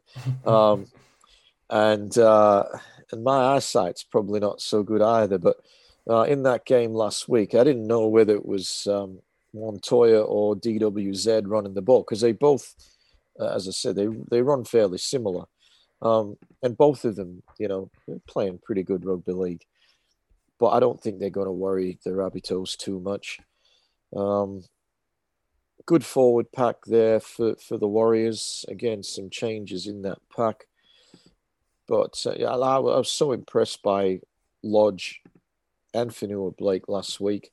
I think they're going to struggle without a recognised number nine. Um, I know Jazz Tevaga's played there a little bit, but he's he's a runner of the football. He's he's not he's not a skillful dummy half. Um, so the service from dummy half's not going to be fantastic. I just think everything points to the Cardinal and Myrtle for this week. Yeah, uh, yeah. Um, you'd expect South Sydney to win this. Uh, I think you summed it up pretty well. You've got a team that's you know lost their last six games and a, a, team that's only lost three games. There's only been two teams all year that have been able to beat South Sydney. I I don't think this is going to be one of those games where you'd want to use this one as your margin. Um, South Sydney, I think you summed it up pretty well, Griffo. They get the job done, uh, and they are missing a little bit of strike with um, Alex Johnston uh, not in the side. He's a quality finisher. Uh, there's some concerns, I think, for the Rabbitohs this week that that linking play with Walker and Latrell Mitchell and you know Gagai down the left um, there might be a few bombed tries with the um, without that dynamic finishing of Alex Johnston. Uh, so yeah, look, they, they should get the job done. Um, the only other thing I was going to ask you, Griffo, we haven't really talked about Chad Townsend yet at halfback. Um, don't know if you got any comments about his game. Obviously, it was his first game in the side. Um, what do you think of him last? Oh no, I think it was. I think he'd played previously, but he's got busted shoulder, Graham. Yeah, his first game back, I should say. Yeah, I, yeah. Look, I'm, I'm not a Townsend fan. I think he's at best. I mean, he is an NRL player. To his credit, he's won a grand final in the seven yeah. for the Sharks. But uh, he's some he's someone who has been gifted by um, the Cowboys for next year with a massive contract yeah, that is at least double of what he's worth. Um, I, I, I think if you lined up all the number sevens in the NRL, he's definitely not in the top dozen. Um, mm. You know, whether he's in the top 16, I, I don't know that he is, to be honest, but other people who are more credentialed than I am obviously see something in him. I think he's just an average first grader. Um, and to his credit, you know, he, he, he, tries hard and he is playing, he's playing with a busted shoulder. So yeah. you've got an average first grader playing with a busted shoulder. He's not going to be doing anything. Fantastic. I think the I think the main um I suppose indication of the, the type of play you got with, with Chad Townsend. I think back to that um other game that he played for the Warriors against uh would have been against the Dragons you know, the, the, Warriors were looking for a good for a big play. You know, they, they ended up going down by by one point. Uh, he's not he's not the type of halfback that'll you know, pull something out of nothing and win a game for you. So no. that's an that's another concern for the uh, the Warriors going ahead. The only other thing I think that we could talk about in this game for South, they may lose a bit of strike if, uh, well, they definitely will lose some strike if Campbell Graham's ruled out. So, um, but you'd imagine Braidon Burns to come in. They've got depth. Um, look, you'd be pretty confident uh, that South would win this one based on what we've seen so far this year.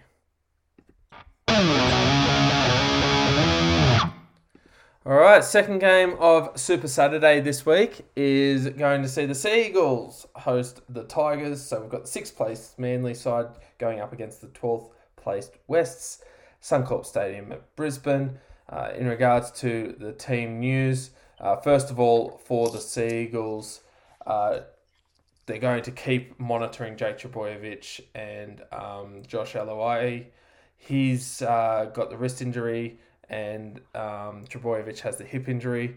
So um, look, they're they're looking at um, getting through everything they have to do this week in order to play. Uh, we know that Trbojevic and Cherry-Evans are good to go after being rested last week. Uh, they were missing due to uh, Origin. They were given a rest. Um, for the Tigers, uh, Moses Mbye and Alex Twal are both in doubt. And Mbye's got an ankle injury, and Twal's uh, going through uh, the HIA process as well. Um, he failed his HIA in that game, so just keep in mind that after a failed HIA, you've got to go through the protocols throughout the week, as a number of other players are for other clubs. Um, Griffo mentioned last week that Adam Doueihi came back into the um, sixth sixth jersey very uh, recently for Moses and has been doing a really good job there. We saw um, the Tigers last week, Griffo.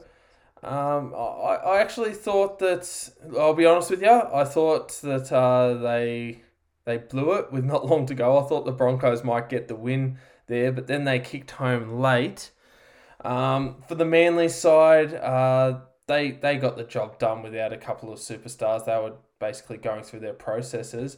And to be honest with you, I, I'm really starting to think that um, that Manly could be the team to finish in the bottom half of the eight this year and um, and, and cause a, a bit of chaos going into the finals. Yeah, look, this side lines up really well you know, it's it's for those who are regular listeners know that I did not have Manly in my top eight, and I was really critical of many of the decisions they made.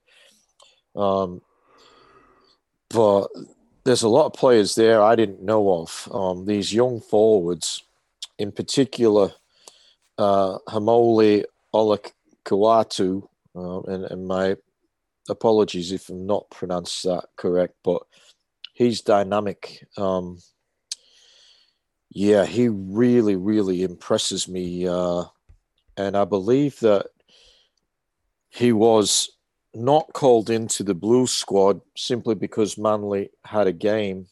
Um, and otherwise, he would have joined the blue squad uh, for the last game. So Brad Fittler sees something in this young man. He's just he's explosive. Um, this side's firing. I can't see the West Tigers uh, getting close to Manly. Um, the Tigers, we know, well, they were good last week. They scored over 40 points. Um, but certainly in the first half, it didn't look like they were going to win that game. Um, the Broncos were so inconsistent during that game, but you know, to the Tigers' credit, they won and, and in the end won quite well. Um, I just think the uh, the Manly side, they've got two turbos back and a DCE that didn't play last week.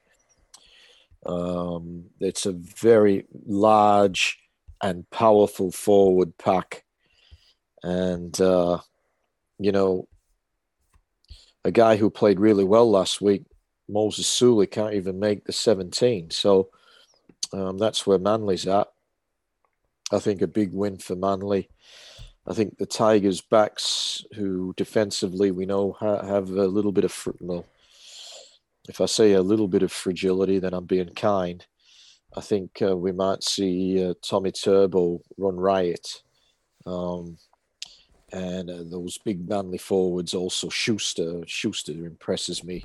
He's another guy that we're going to see um, as a as a long term New South Wales Blue. Mm, he's a good one. Um, he's he's outstanding, Schuster. Yeah, across the park, it's it's manly. Um, it would take uh, quite a performance from the Tigers to win this game in saying that if they can come up with a win, their draw is a very favorable one. They've got a lot of the lower ranked teams um, leading up to the finals. They don't have too many of the top eight sides. So if they manage to win over Manly, um, you would think that they will actually make the top eight. And they could even lose this game and still make the top eight if they beat all the teams that they would be expected to win against. I think they might have the Bulldogs twice. They do. Um, I can but, give you the run if you if you want, Griffo. Well, maybe maybe maybe after we go through the games, we might have a have a look yeah. at the run. Just um, yeah, we might do have, have the run of a few. They teams. do have one of the more favourable runs home. Definitely. Um, so if they can jag a win over a team like Manly, um, that will serve not only as two points, but a magnificent confidence builder. Um, we we saw them uh, on Monday night. Uh, I think Tiger was it called Wild Wild West or Tiger whatever. Uh, Tales from Tiger Town. It's Tales called. from Tiger Town. Yeah. Now we know that that tail at various times it's like it's been uh, chopped off like a dash hound, um, and that tail hasn't been really wagging too well, but um, it was an interesting program, I got to say. Seemed to feature very heavily. Yeah, it was entertaining, very, very heavily centered around the coach. I don't know if every episode will go that way, but um, yeah, it was good viewing. Um, I think it gives a, a very good indication. I thought it was great because I think for a lot of fans, they don't see the work that goes into the day to day processes at a football club. And especially to if um, I think what's quite prominent in this documentary from the first episode is even when teams aren't winning, you can see the work that has to go in. And every week, every game, there's going to be a winner and a loser. And there's always one team that's going to walk off the park with, you know, we're talking dozens of people who have put in significant amounts of work throughout the week um, in various capacities just to get that team to where they are. I, thought it gave a pretty good insight into Michael Maguire as a coach. Um, I think that uh, I don't know if you picked up on this, Griffo, but I think around his coaching style, um, he's very big on relationships, and I don't. From what I saw there, it seems as though um, you know, he's he, he's quite he's got quite a good rapport with the players there at the Tigers, and um, yeah, I think some of the things we've heard about Michael Maguire in the past and how he manages the players. Um, obviously, we've only seen one episode, but that didn't necessarily come through in that first one. It seems though he was, um, yeah, quite a good people manager from from what the first episode showed. That was right at the start of the season, Graham. I know there's been a number of blow ups since. Um, uh, was he at the Rabbitohs when you were there? No. Who was the head coach? Or was that Jason Taylor? Jason was Taylor was, yes. Okay. All right. Enough said. Um, yeah, look, it was an insight. Um, my sympathy was for the West Tigers fans. um, they're passionate fans and they've been disappointed regularly. Um, I know that game against the Roosters at Campbelltown that was featured. Our good friend, the doctor, made his long made the long trek to Campbelltown for that game. And I think it was a, a wet Sunday night, and they were they were just hammered. Um, so yeah, you, you, feel the pain of the fans. obviously Maguire, you know, he's quite intense. Um, and he's doing what he can. But, you know, before last weekend, uh, his position was being talked about again. Is he going to be the coach next year? Yeah. Uh, they come up with a good win. Um, so it stopped that talk for a week. Uh, you know, if if they get heavily beaten by Manly, the, the talk will start again, but then it might quell again if they win the week after. But that's the West Tigers. They might be up one week, they might be down a week or two. You just can't rely on them to be a consistent uh, rugby league team, which I think is what Maguire is trying to get them to be. Um, other coaches have had the same problem at that club. They're just, as a club, there's no consistency uh, in what they produce. I think, you know, I, I don't want to quote directly, but I think, you know, one of the things Maguire said, you know, the West Tigers are always in the game. I think that was his words. And I thought, well, no, they're not. They're actually not. Um, they're one team who you can't really say that about. They're not always in the game. You know, they, they came out, they were down 40 0 against the Storm a few weeks back. And the next week, I think against the Rabbitohs, the Rabbitohs were on a training run uh, early in it. So they're not always in the game. He's trying to inspire mm. them to be what he believes a rugby league club should be and what you know most people would agree you do want to say that your team is always in the game but but they're literally they're not the performances show that um, so he's doing his darndest to to get this team to be what he believes it should be but when you buy players neither of them are, are, there this week, but both of them were lining up in the centres earlier in the year. Um, BJ Leilua and hmm. James Roberts, who at their best uh, are X Factor game breakers. But most of the time, they're neither neither X Factor nor a game breaker. You know, they just there's no consistency about those guys. And and and they're the sorts of guys that the West Tigers are continually purchasing. So those words, while he means them and he wants them to be that, they're not that club. And they no. haven't been, you know. It, has got to translate on the time. onto the field and, and really if if it's going to translate onto the field this week um, and they're going to test the, the Seagulls, I think uh, Adam Doueihi he's going to be the person who's going to to inspire anything. For mine, Graham, I'm I'm tossing up whether this is my Joker of the week for Manly. Um, it's yeah, that sort of a game, you know. Yeah, I think most people will jump on uh, on the storm. Um, but yeah, I'm I'm I'm thinking Manly. Uh, I, i've not confirmed that yet. I've got to see the rest of the games. No, definitely.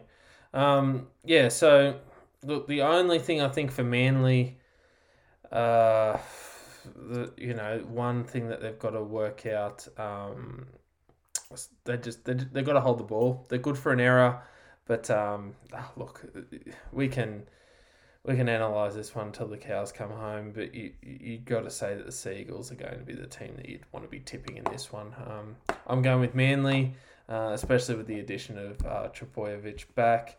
But um, yeah, I, I, really, I'm really liking what Adam he's doing at the moment. I want a massive game from him. I hope he really pushes the, the Manly side and, and gives the Tigers fans something to uh, to get excited about this week.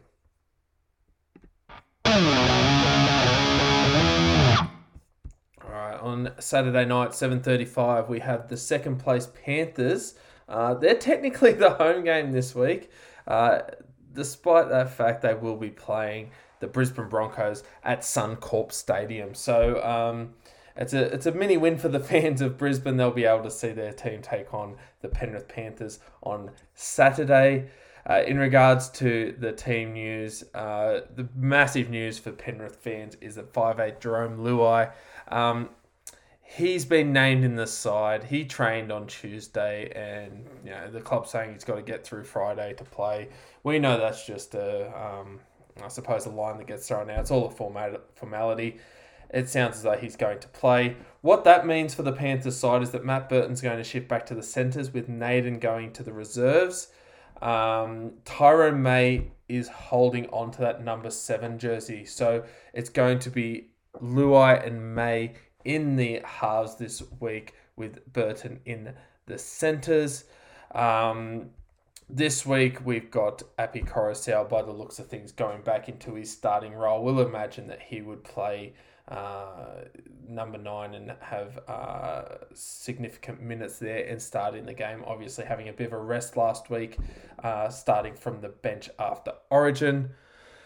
Uh, Griffo, you mentioned earlier as well uh, James Fisher Harris. Um, he's been named this week, but please do keep in mind that there is the possibility that this could be his last game for a couple of weeks. He's looking to return to Sydney uh, due to the birth of his second child. So that's where we may see um, Pangai Jr. signing become very prominent and uh, possibly come into the side there. So keep an eye on that one, Penrith fans. Uh, for those wondering, obviously, we are still uh, a few weeks away from any possible return of Nathan Cleary.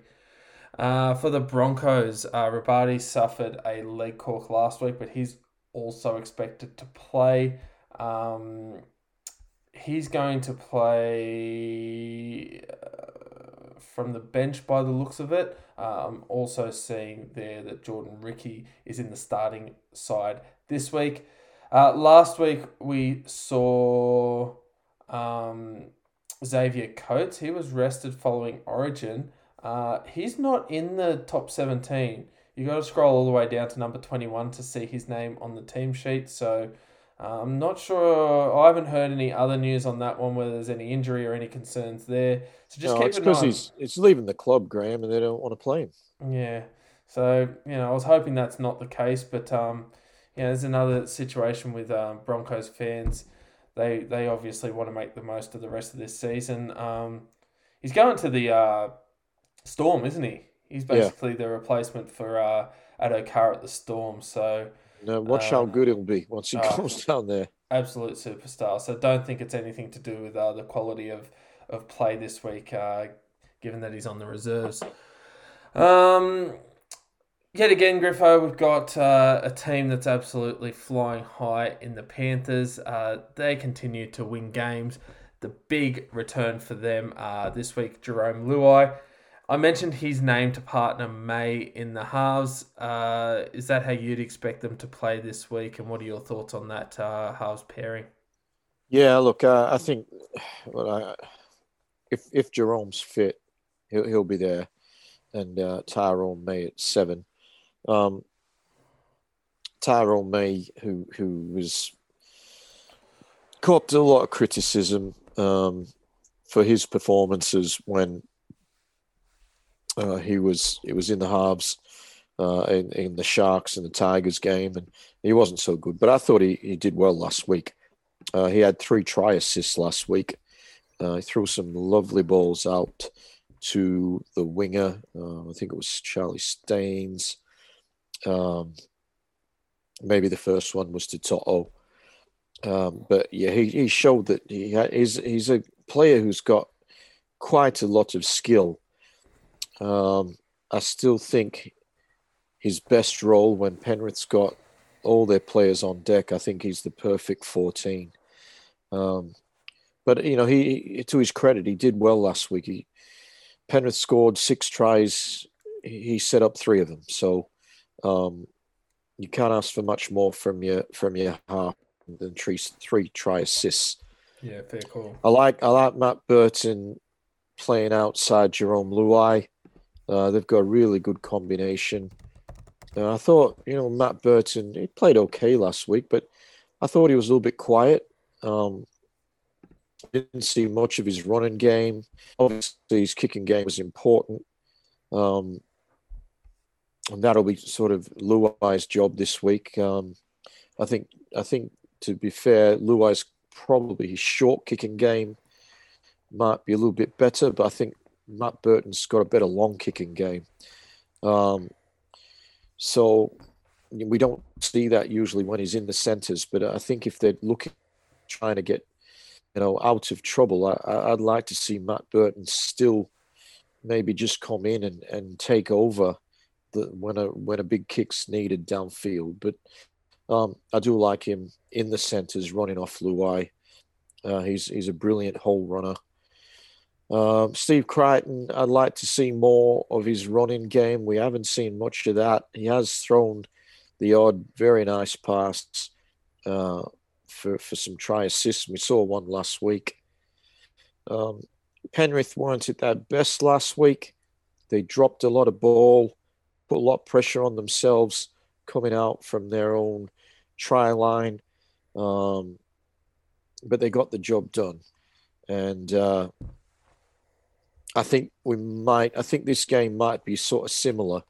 I don't see Penrith winning big, um, but I do see them getting across the line. And and to be fair, that's all I want to see. I want to see us come out of this game with the two points, without any injuries, and move on to the big game in round twenty, uh, the big blockbuster when they play the Storm. Um, the Broncos in patches were excellent last week. Um, and, and I thought they were going to go on and win that game. They started quite well, but then they just faded away. And, uh, and that's what the Broncos, unfortunately, for their supporters and their coach, seem to do too, all too regularly. Um, they just can't put 80 minute performances together. Um, I do expect to see Penrith attacking them out wide. Um, the Tigers exposed them last week with, with, with we mentioned Adam Doueihi with five try assists. That won't be lost on the Penrith coaching staff. Um, they've got some really good players. Jordan Riki, TC Robati, they're, they're tearaway second rowers. Um, as good as Riki is with the ball in hand, he does seem to make a lot of bad decisions in defense. So uh, I think again he'll be targeted. Um,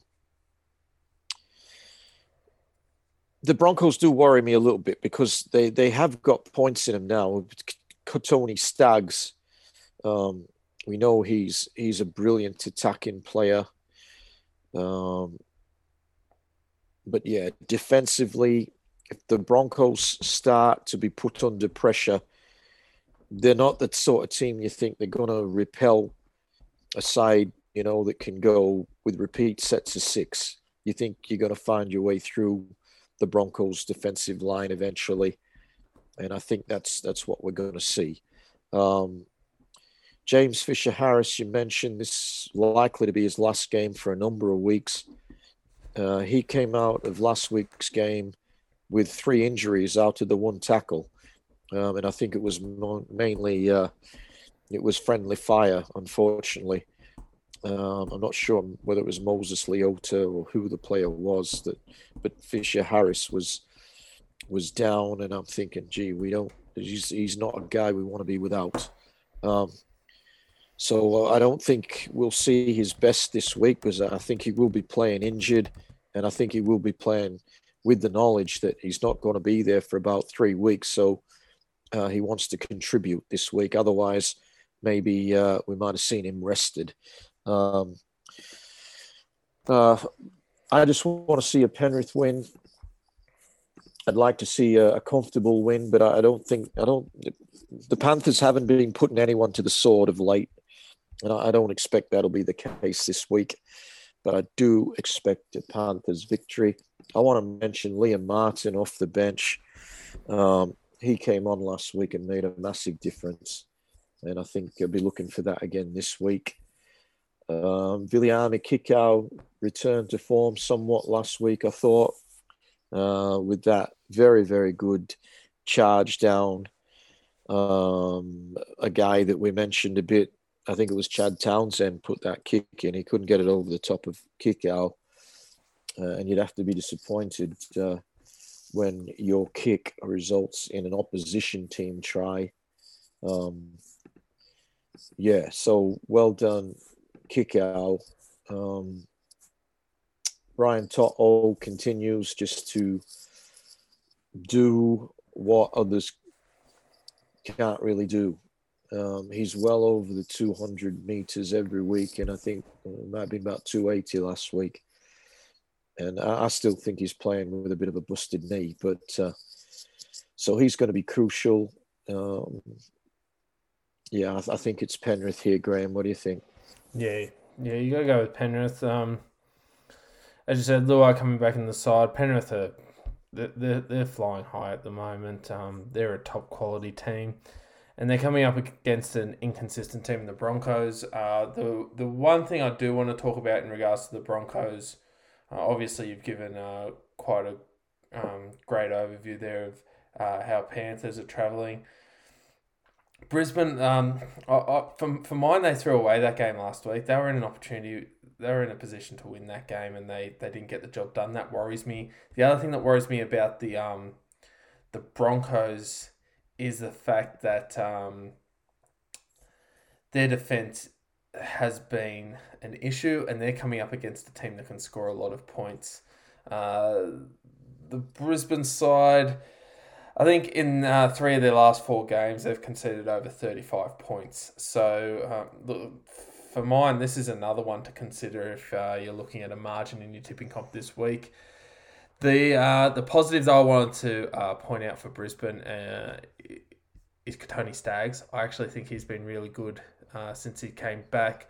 Um, he's had a big impression. He's he's he's made himself known in this side since he's come back. Um, he had a try assist in his game against the Sharks, and then um, he he got over the stripe last week, which was good to see because uh, I think he's a quality player and definitely um, a, a, big star of the future and someone else who I think next year we, we're really going to be talking about uh, as as an Origin contender. Obviously, it's it's hard to break into this uh, the back line at the moment, but uh, he's he's one of those players of the future. I think that's going to be talked in coming years um, as being a potential player there too many points in this Penrith side, Griffo. Um, I've got to imagine that uh, they'll be able to get the job done up in Brisbane.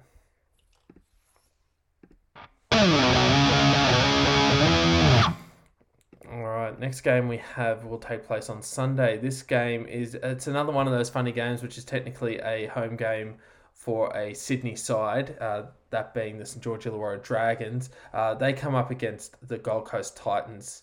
Now, this game will happen at Cbus Super Stadium on the Gold Coast. Uh, the the website here on the NRL, they've got the um, official start to the game listed as 1.50 p.m. Usually it's a 2 o'clock kickoff, so don't get caught out by that one, guys. Uh, make sure you're tuning in nice yeah. and early. Uh, Dragons fans that will be watching it on the telly to make sure you don't miss the first 10 minutes. And uh, I think that's what happened last last last week as well, Graham. It was yeah. a 150 start. I think it was the Panthers Warriors on Sunday.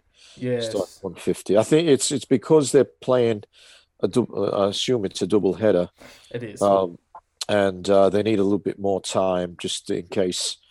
I guess you know you've got extra time or something like that. That's where the 10 minutes uh, earlier start comes in.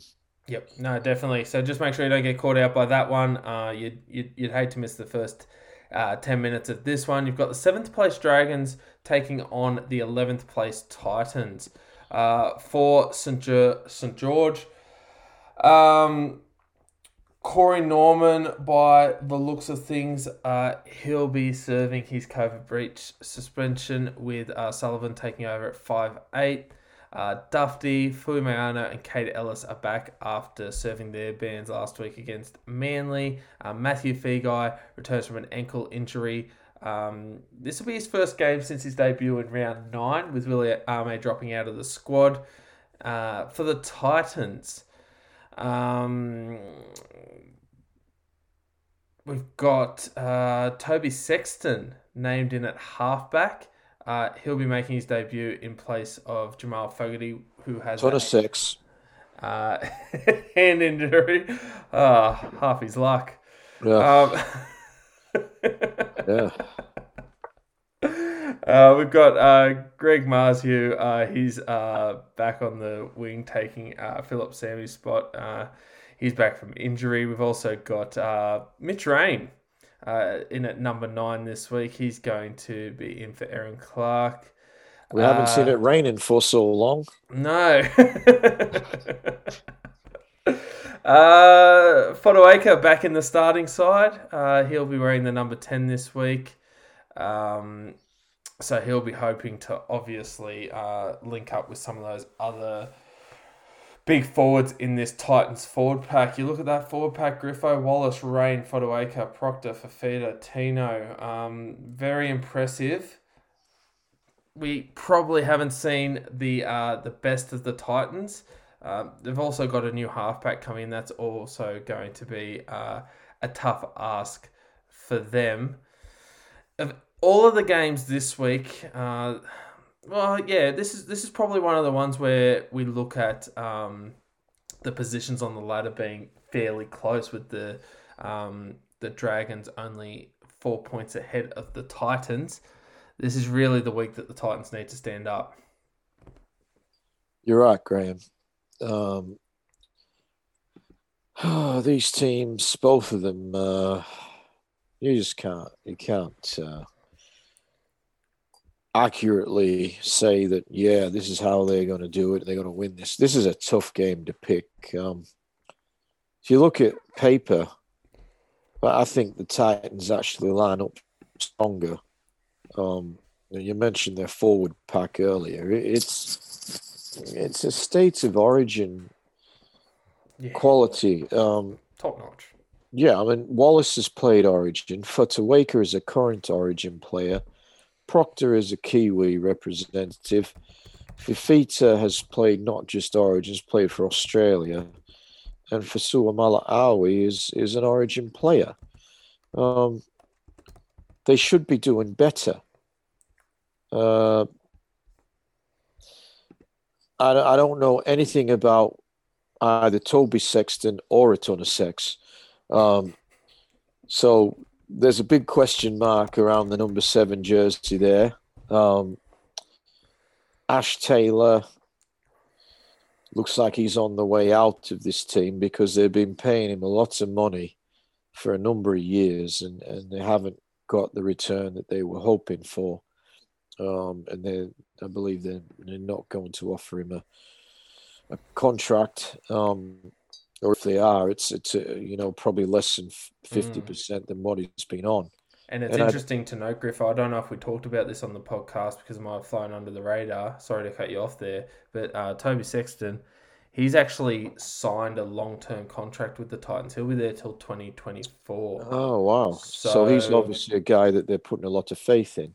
Yeah, yeah, yeah, yeah. So he's um, look, he's only young. He's twenty years old. Um, and he is a uh, you know a former Australian schoolboys representative. Okay. So he's uh, well credentialed then. Yeah, so I think that um, look from the point of view of Justin Holbrook, I think they've said, look, um, we're we're going to put some faith in this uh, this young bloke, and from what we hear, he's um, he's been really good. I think he's playing for the Tweed Seagulls in the uh, okay. Intrust Super Cup.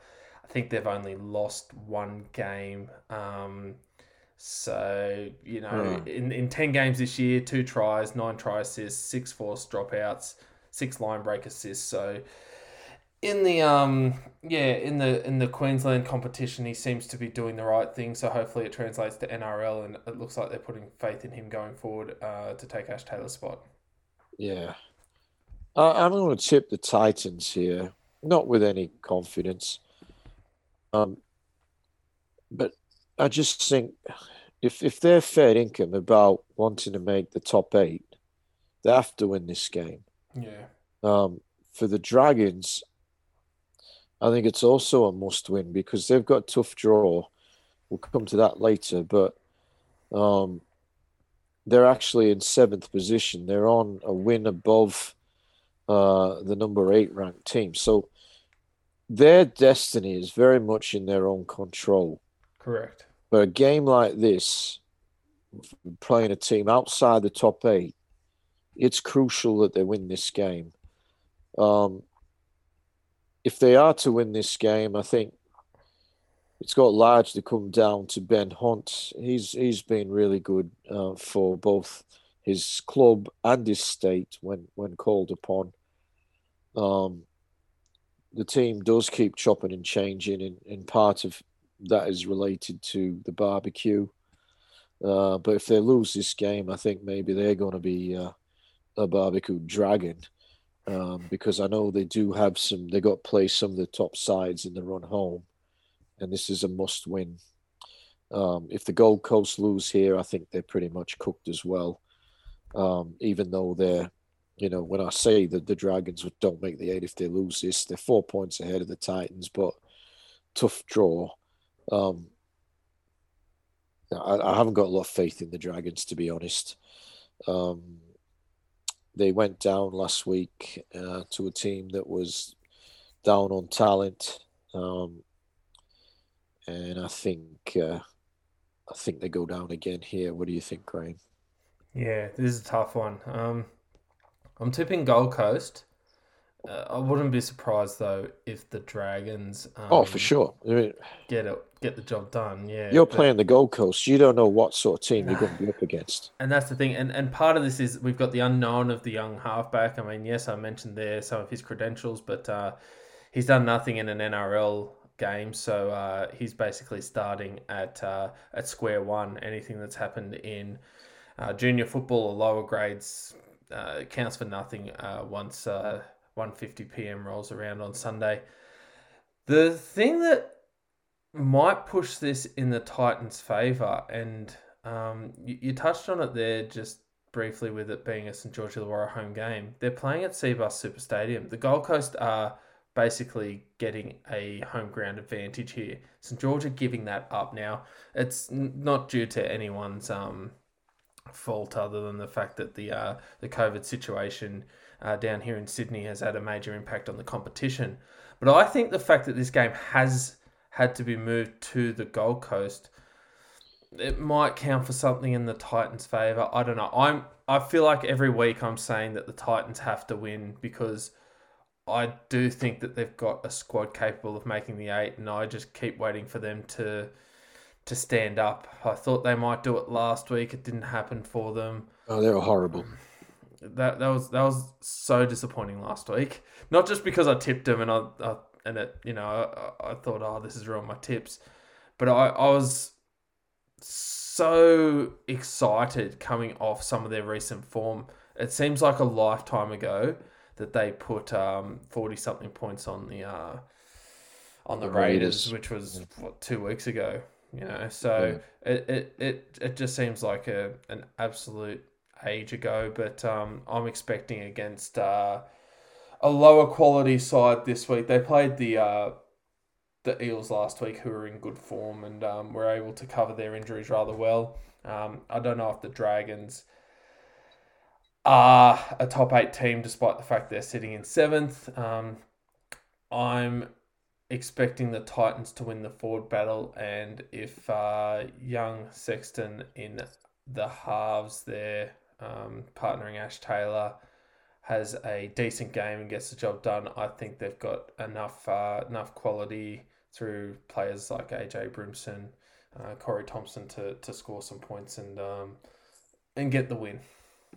Graham, what do you get if you cross marzipan with a cashew? Marzipan with a cashew? I don't know, man. You get a Gold Coast swinger. you get a Gold Coast swinger. It's Mahu. well, it's not a car Carpan, I can tell you that. Car Carpan Rugby League will be our new show then. Oh gosh, it's it's you get all the best coverage here. Um, Titans.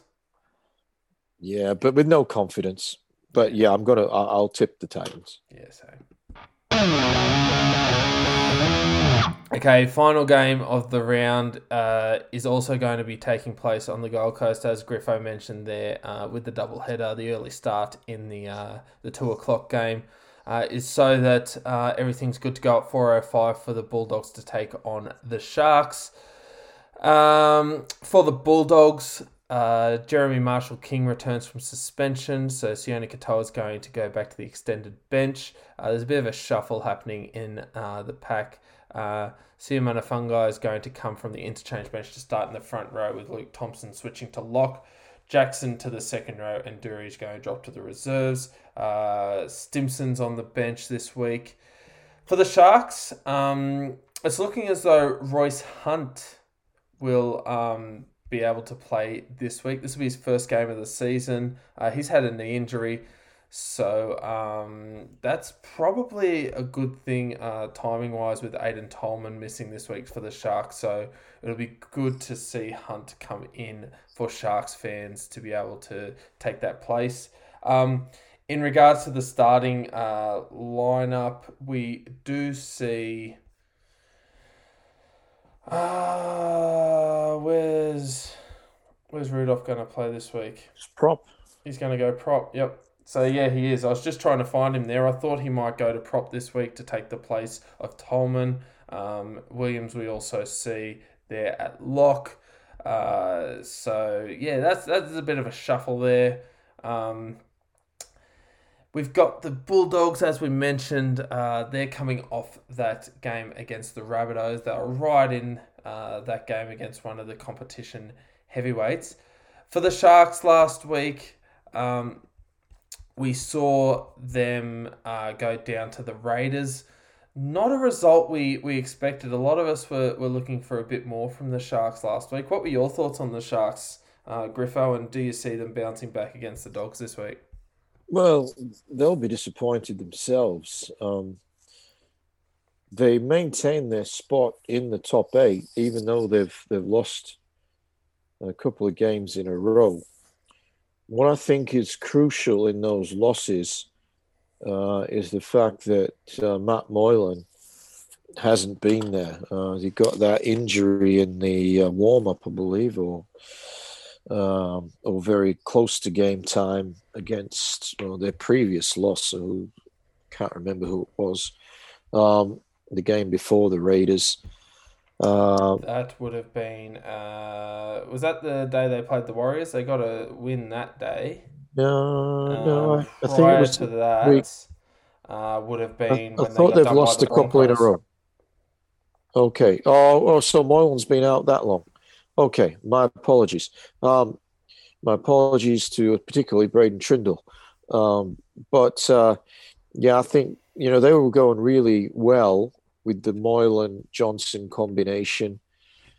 Um, I still think they've got the team to win against the Bulldogs. I think, uh, even though you know they were the first uh, team to go down to the Bulldogs this year, and um, only two teams have dropped points against the Bulldogs, and both of those teams uh, are in the top eight with the Dragons, the other team.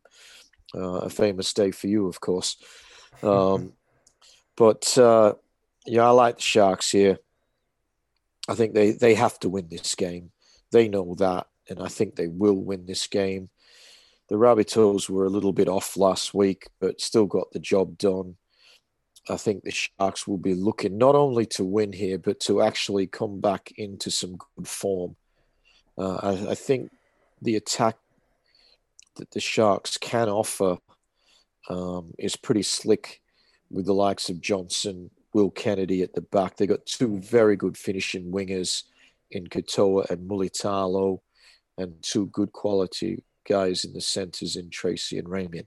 So I think. Uh, They've got a far better backline than what the Bulldogs can offer. Um, if you say the Bulldogs, what's their strength? Um, you'd probably say that they do have a hard working pack of forwards, mm. but they're not a pack of forwards that you think you're going to get steamrolled by. There's no guy there that like a, you know, like a David Fifita um, or a Ola Katoa um, from Manly, you know, that you're really thinking, gee, we've got control this guy. You know, when you're like Viliame Kikau style, there's no yeah. one in the Bulldog side like that. Um, they're they're they're working the tradesmen, um, who who get you know who work hard and, and do the best they can, but they're not line breakers. Um, you know, teams can sit on their line and defend against that Bulldogs side for quite a number of sets of six. You would think. Um, defense is not a strength for the Sharks, but attack certainly is, and I think they're going to have too much class in the back line, um, and then they, they win this game. And it's crucial that they do. If they if they're serious about making yeah. the eight, they must win this game. Yeah. Um, interesting, Graham. Uh, one interesting thing for me was Tolman is out, uh, yet the guy who they're paying something like eight hundred and fifty thousand dollars a year. Yeah, Fifita still can't get in the still can't make seventeen. Yep. Um, it's ludicrous when you think about the amounts of money that they're giving to guys like Fifita. I don't know if Dugan's fit, suspended, or whatever. He's not in the twenty-one. Um, he's another eight hundred plus. Um, Moylan likewise, but he's injured. Um, so the team that's the 1 to 17 that lines up is only a fraction of their salary cap. Um, so, and I, and I know they're trying to do something about that uh, going forward. Excuse me. Um, Hamlin Uele uh, is is a quality player. Uh, I think you know he'll see plenty of game time, uh, but it's it's all Sharks for me, Graham. They they have to win, and I think they will. What what about you? Yeah, um, this is another one where I can't be confident. Um, I'm tipping the Sharks, but um, gee, I'll be honest with you. I, I saw some signs from the Bulldogs last week in that game against South that would that would lead me to believe that they're a good shot in this game. And I think that they're definitely going to to take it to the Sharks. Uh, and yeah, I'm still going to go with the Sharks. I think I to- I think I, I really agree with you, especially in regards to the Sharks backline. Uh, we've talked about uh, some of those players. The ones that I really want to highlight yet again. I know I sound like a broken record.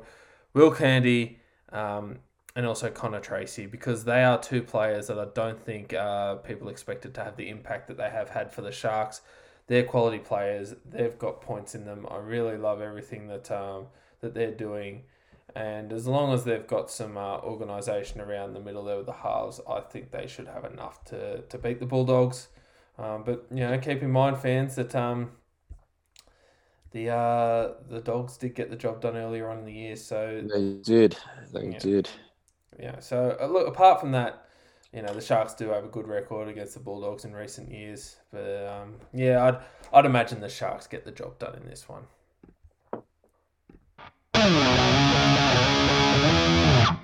All right, well that's the round uh, previewed, Griffo. The um, the other thing we wanted to to just quickly have a chat about uh, going forward were was the run home of some of the teams who are um, fighting for the the top eight spots. Uh, so uh, probably the you know starting higher on the ladder and working our way down. The the first team that you'd probably be concerned about uh, in their run home would be the Dragons sitting in seventh spot.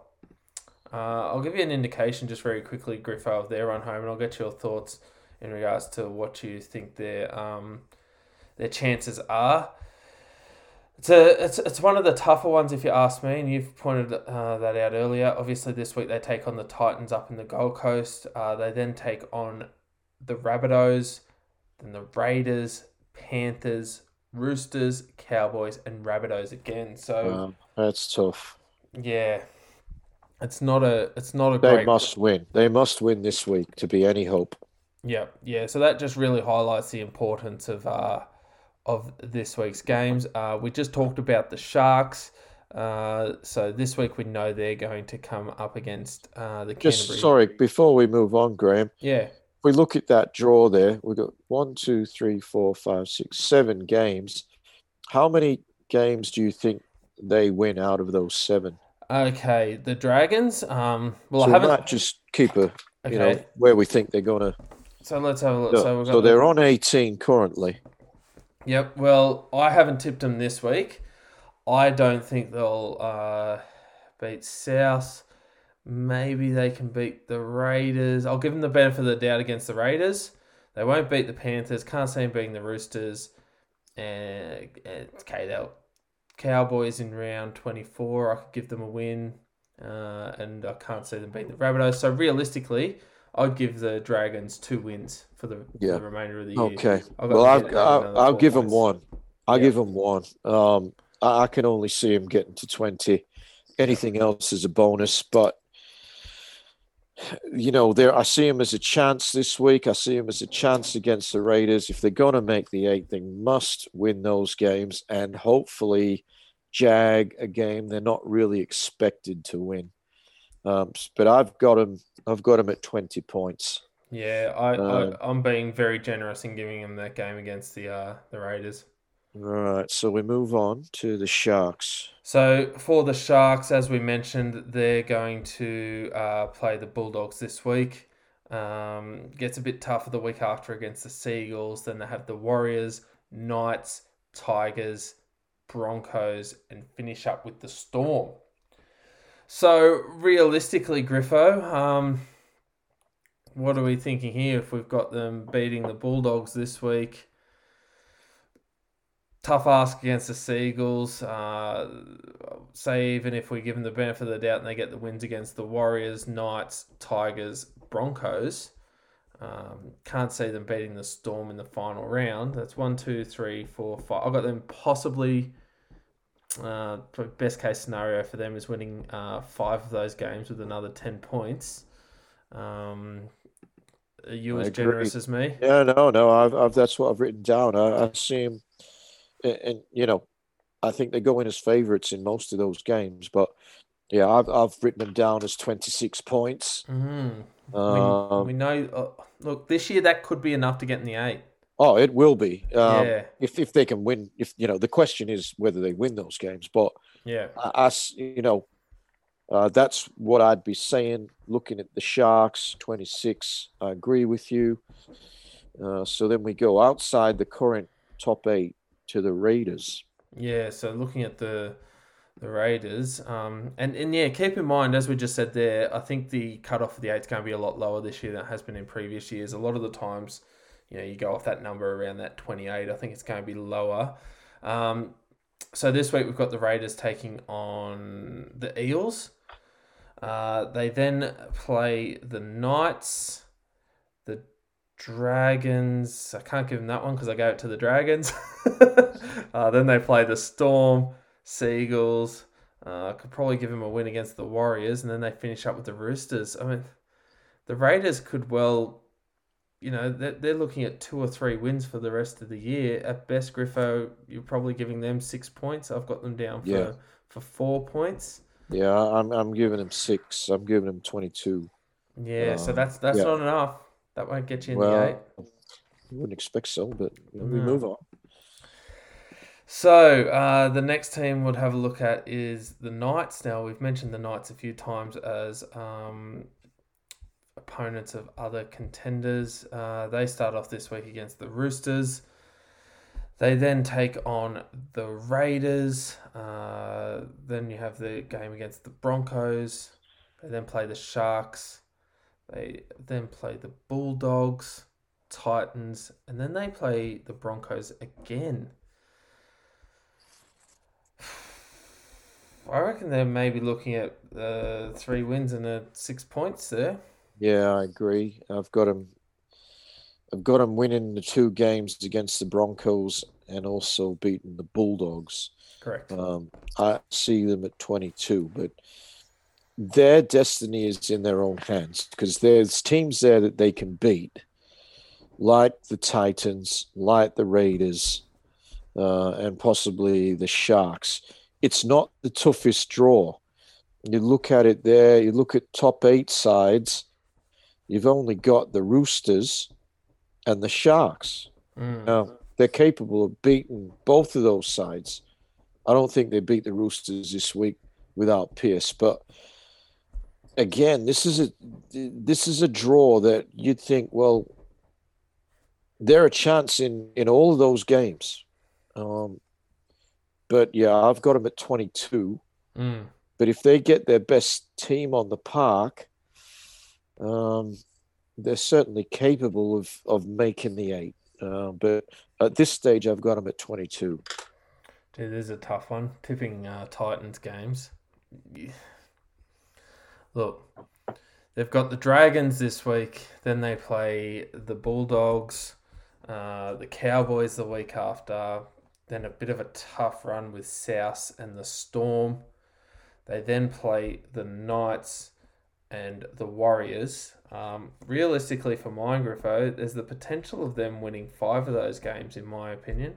Agree. Agree. So that's 10 points, which would put the Titans, uh, hypothetically, then, they're currently on 14.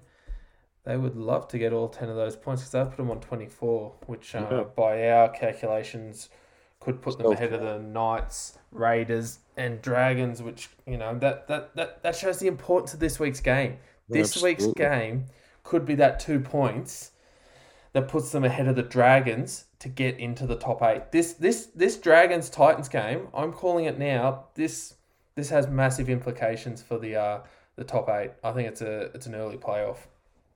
Absolutely. Yeah. Uh, the next team we'd have to look at would be the Tigers. Um, so, in regards to the Tigers, they've got this week Manly, um, which is super tough for them. Uh, so, I can't give them the one against Manly. They then play the Warriors. So, say if we give them the Warriors game, they play the Bulldogs the week after. You'd have to think they'll fancy themselves in that one. They'll also fancy themselves against the Cowboys. I can't give them the Sharks or Panthers game, but then they play the Bulldogs again. Uh, Griffo, are you confident that they might be able to snag four games? I'm not confident, Graham, but I've got them down. Is that what you got?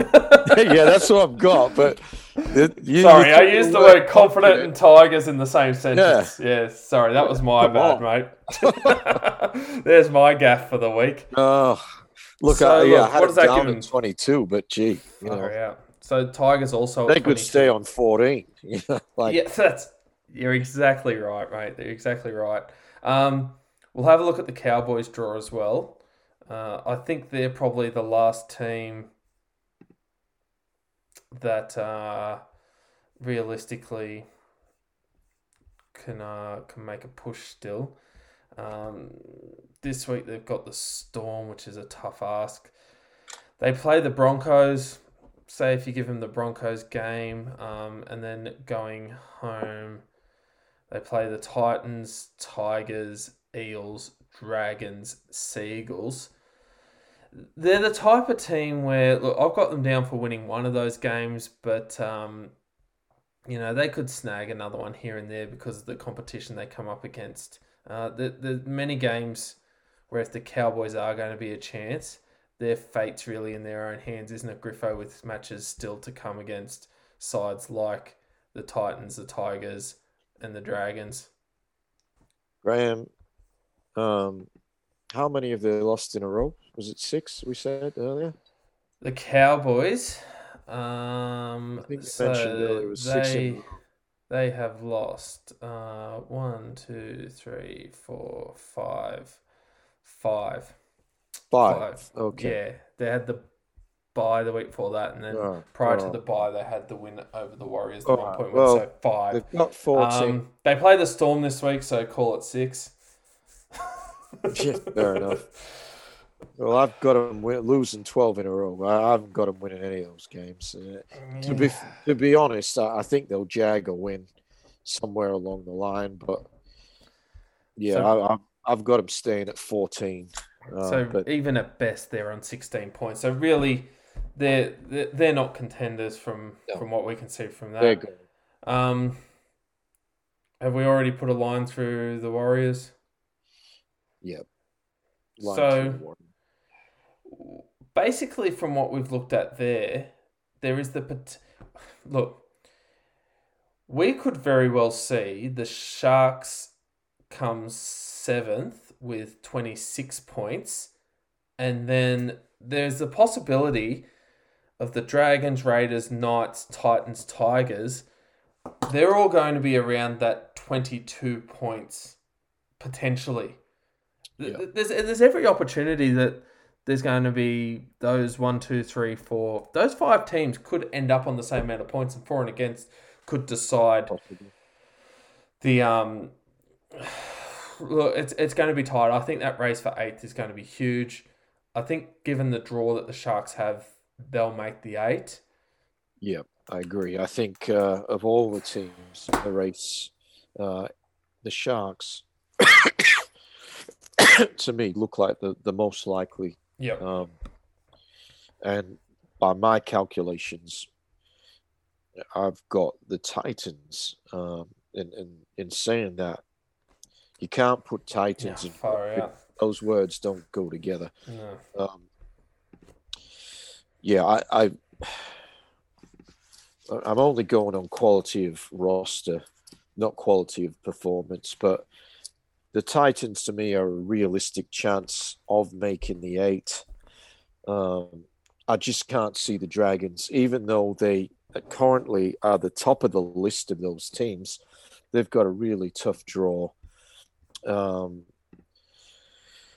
yeah, Raiders, Knights again. They're they're a chance. Tigers are a realistic chance of making the eight, um, if they can produce the sort of form that they showed against the Broncos. But we know from the Tigers that you simply cannot have expectations of them because, uh, and they must be a you know incredibly tough team to to follow. Um, because just when you think they're coming good, they'll they'll put in an absolute shocking performance. Um, but they realistically they could make the eight given their draw. Mm. Um, if they can jag even one win against a team where I I didn't have them winning, that might be enough. Um, I'm just if we go back to the the ladder and look at the relative uh, for and against, because I think that will determine, yeah, uh, at least team number eight. I, I, think the Sharks will do enough just to have their head above uh, the rest of those sides. Um, the Dragons by far have the best for and against. Um, I see that dropping though, given their run. Oh, absolutely, yeah. Uh, given they, that, I think they'll only win two games that that minus twenty four is going to take a massive hit. It will. It will. Um, they're going to have to beat quality sides, and I think this is. And I'm looking at the NRL ladder, and whoever it is, one of the betting agencies, have the Dragons at hundred and fifty one dollars to win the comp, uh, and there are teams below them who are, are, more well thought of than than the Dragons. Mm. Um, principally Including the Raiders and the Knights and the Knights. But yeah. you know, yeah, I, I think yeah. the Raiders, if they play to their roster, um, you'd think there'd be a, a strong chance. Um, but given the Raiders draw, that's another thing. You know, as we said, the Raiders draw, draw. Uh, of of the games that are remaining, they only have two games for the rest of the season. So still seven games for them to play only two of them are against teams outside of the current top yeah eight. Going to be tough for them. They're, they're going to have to beat a. They're to have to play to like the Raiders we thought at the start of the year could play. They're going to have to be that form team going into the competition that's knocking off top eight teams. Yep. Yep. Yep. Um, mm. Yeah. Uh, it's interesting, you know it's interesting that you can have won six out of 17 games, six out of 17, and you're considered a chance to be in the finals. So. Yeah, and, and the thing is, too, like we said, there's every possibility that 22 points can get you into the eight this year. That's that's madness for me. Anyway, I think it just shows the strength of the top of the competition. We've been ta- we've talked about it since before a ball had even been kicked that there was you know, five teams. Uh, there's six teams at the top of the competition. It, it's really, and it has been for the most part of this year, um, six teams in contention, and realistically, I'll be honest with you, I think there's only two teams that are that can win this comp. That's Penrith and the Storm. Yeah, at this stage, um, but you know, injury suspension could change that. But this game on Sunday, uh, or sorry, not Sunday, whatever day it is for the West Tigers against the Sea Eagles, it is crucial that the Tigers do not get smacked in this game. Even if they can't win it, they've got a bad for and against of minus 130. That can't turn into minus 160 or more. No, that could. That's got, you know, they've got to keep it to say, you know, they don't want to lose by more than 10. Um, mm. The Titans are well placed in terms of for and against with minus 74, same as the Raiders. Um, the Dragons minus 24, but they're not going to win enough games. I hmm. don't think for and against is going to come in. I worry about the Knights, though. Yeah, the Knights have got a bad for and against. Mm, uh, minus this... 37. Yeah. Um, yeah. I, I don't see them making it. I think there's a few games there we're giving them, but yeah. I think we gave them, you know, I think at best we had them winning three. Yeah. So you know, I can't yeah. see them in three games turning that around. Yeah. They're gonna um, have to. They're gonna they're have losing to... more than what they're gonna win. So you'd imagine that's yeah. gonna get worse rather than better.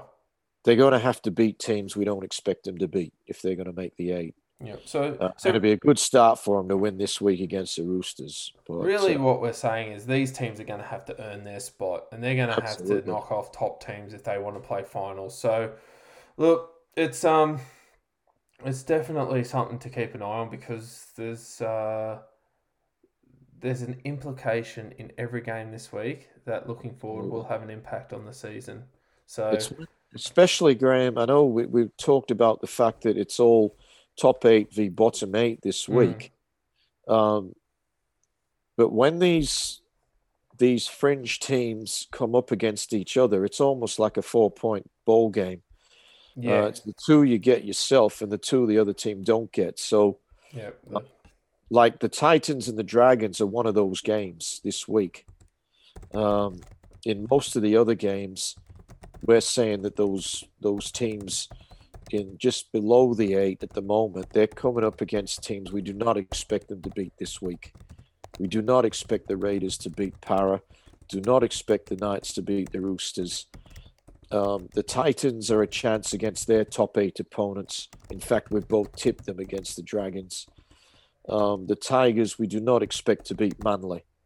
And, well, I don't even rate the Cowboys a chance, but they're up against the Storm. It's just a matter of how many they lose by. Um, uh, it's really, really interesting, and, and so many things can change. You get an upset victory, um, your stocks rise. Um, anyway, we'll we'll be talking about this, I'm sure, uh, in future podcasts. And uh, if one of these teams, as we said, if they can jag an upset victory against a team they're not expected to beat, they really enhance their chances of uh, picking up seventh or eighth position. Yeah, uh, it's definitely um, yeah. It's and the thing is too, it's going to change week to week, and that's yeah. the thing. Uh, we might have an upset or a team, you know, show up, and even you might even see a team go down and they put in a good performance against the top side, and it changes everything. So look, that's definitely plenty to, to look forward to. Um, we're not that far off the end of the uh, the season. The um the thing that makes me excited to know that the, we're getting to the pointy end is uh, this week um, is actually episode number 90 for Carpool Rugby League. So uh, oh. this is the 90th edition we're recording right now, Griffo, of, of, uh, of Carpool Rugby League. Um, the the interesting. We're going to get our hundredth in this year, then.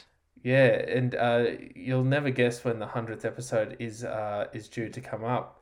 the grand go- final. It's going to be the grand final edition. It's going wow. to be our 100th. That's episode. if we don't do any no special editions in between. So yeah, we might need to hold off on the special edition so that we uh, have the special episode. But yeah, as we're tracking at the moment, uh, this year we're scheduled to hit episode number 100. Uh, that will be our preview of the grand final. So not only on the NRL field are there plenty of things to look forward to. Uh, Carpool Rugby League are also bringing up the milestones.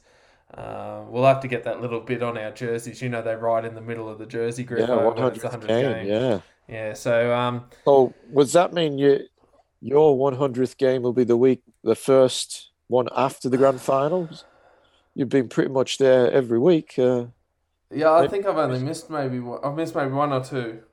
So. Right yeah, we'd have to look at individual things because none of us have uh, have been on board for every single episode. There's uh, we've we've all at some stage missed a game, and obviously uh, you you came on uh, a little bit after Shano and I had started this, but um, yeah, it's, I, I suppose it's it's it's good to see. We've got um, eighty nine episodes at current. This is number ninety.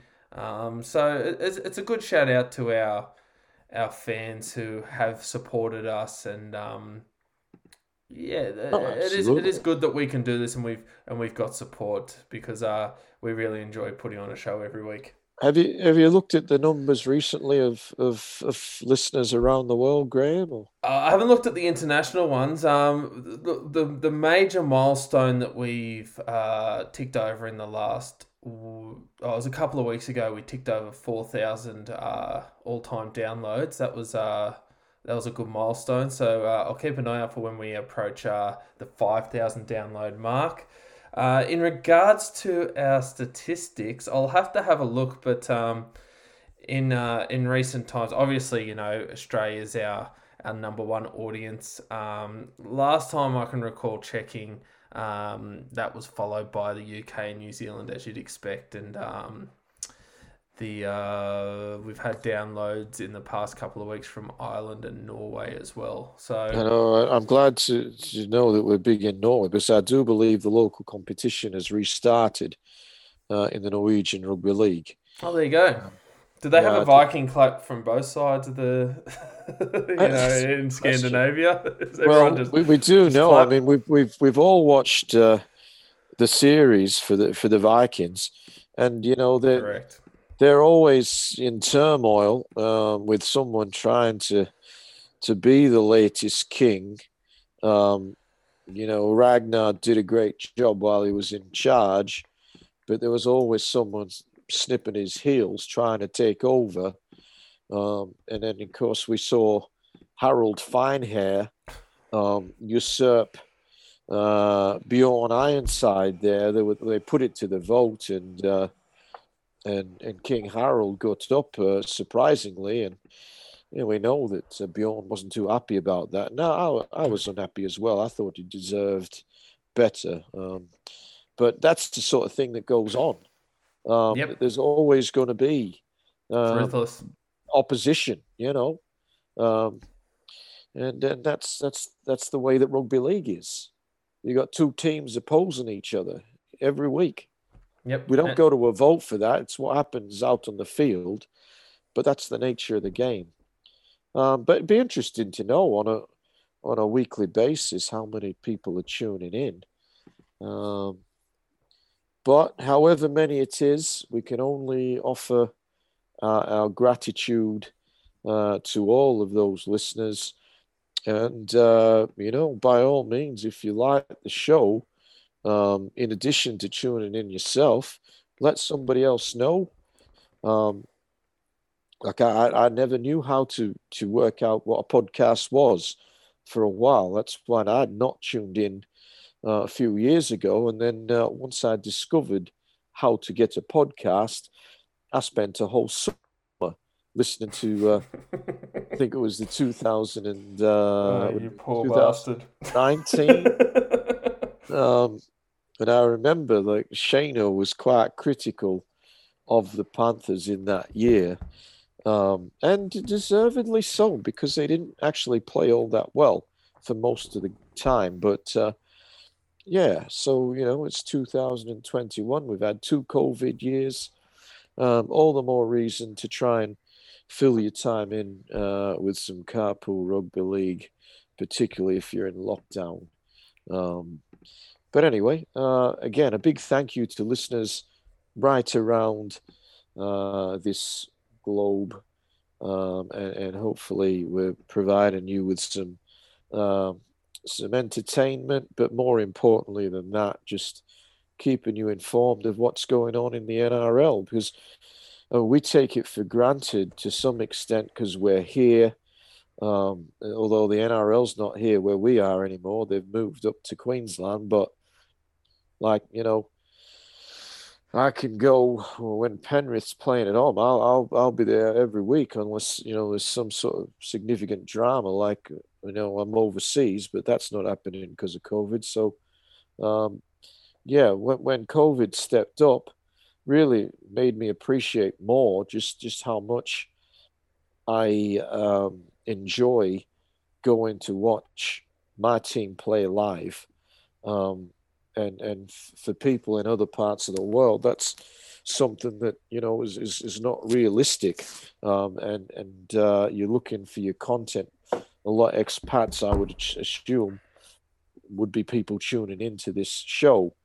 Um, so yeah, we just want to keep you up to date with what's going on, and uh, and, and again, a big thank you for for being part of the show. Yeah, no, we really uh, appreciate your company. Um, and uh, as, as Griffo said, if you enjoy the podcast, there's every possibility that someone else does as well. So let them know. But uh, thanks again, and uh, good luck to your team this weekend. Take care, everyone. Bye bye.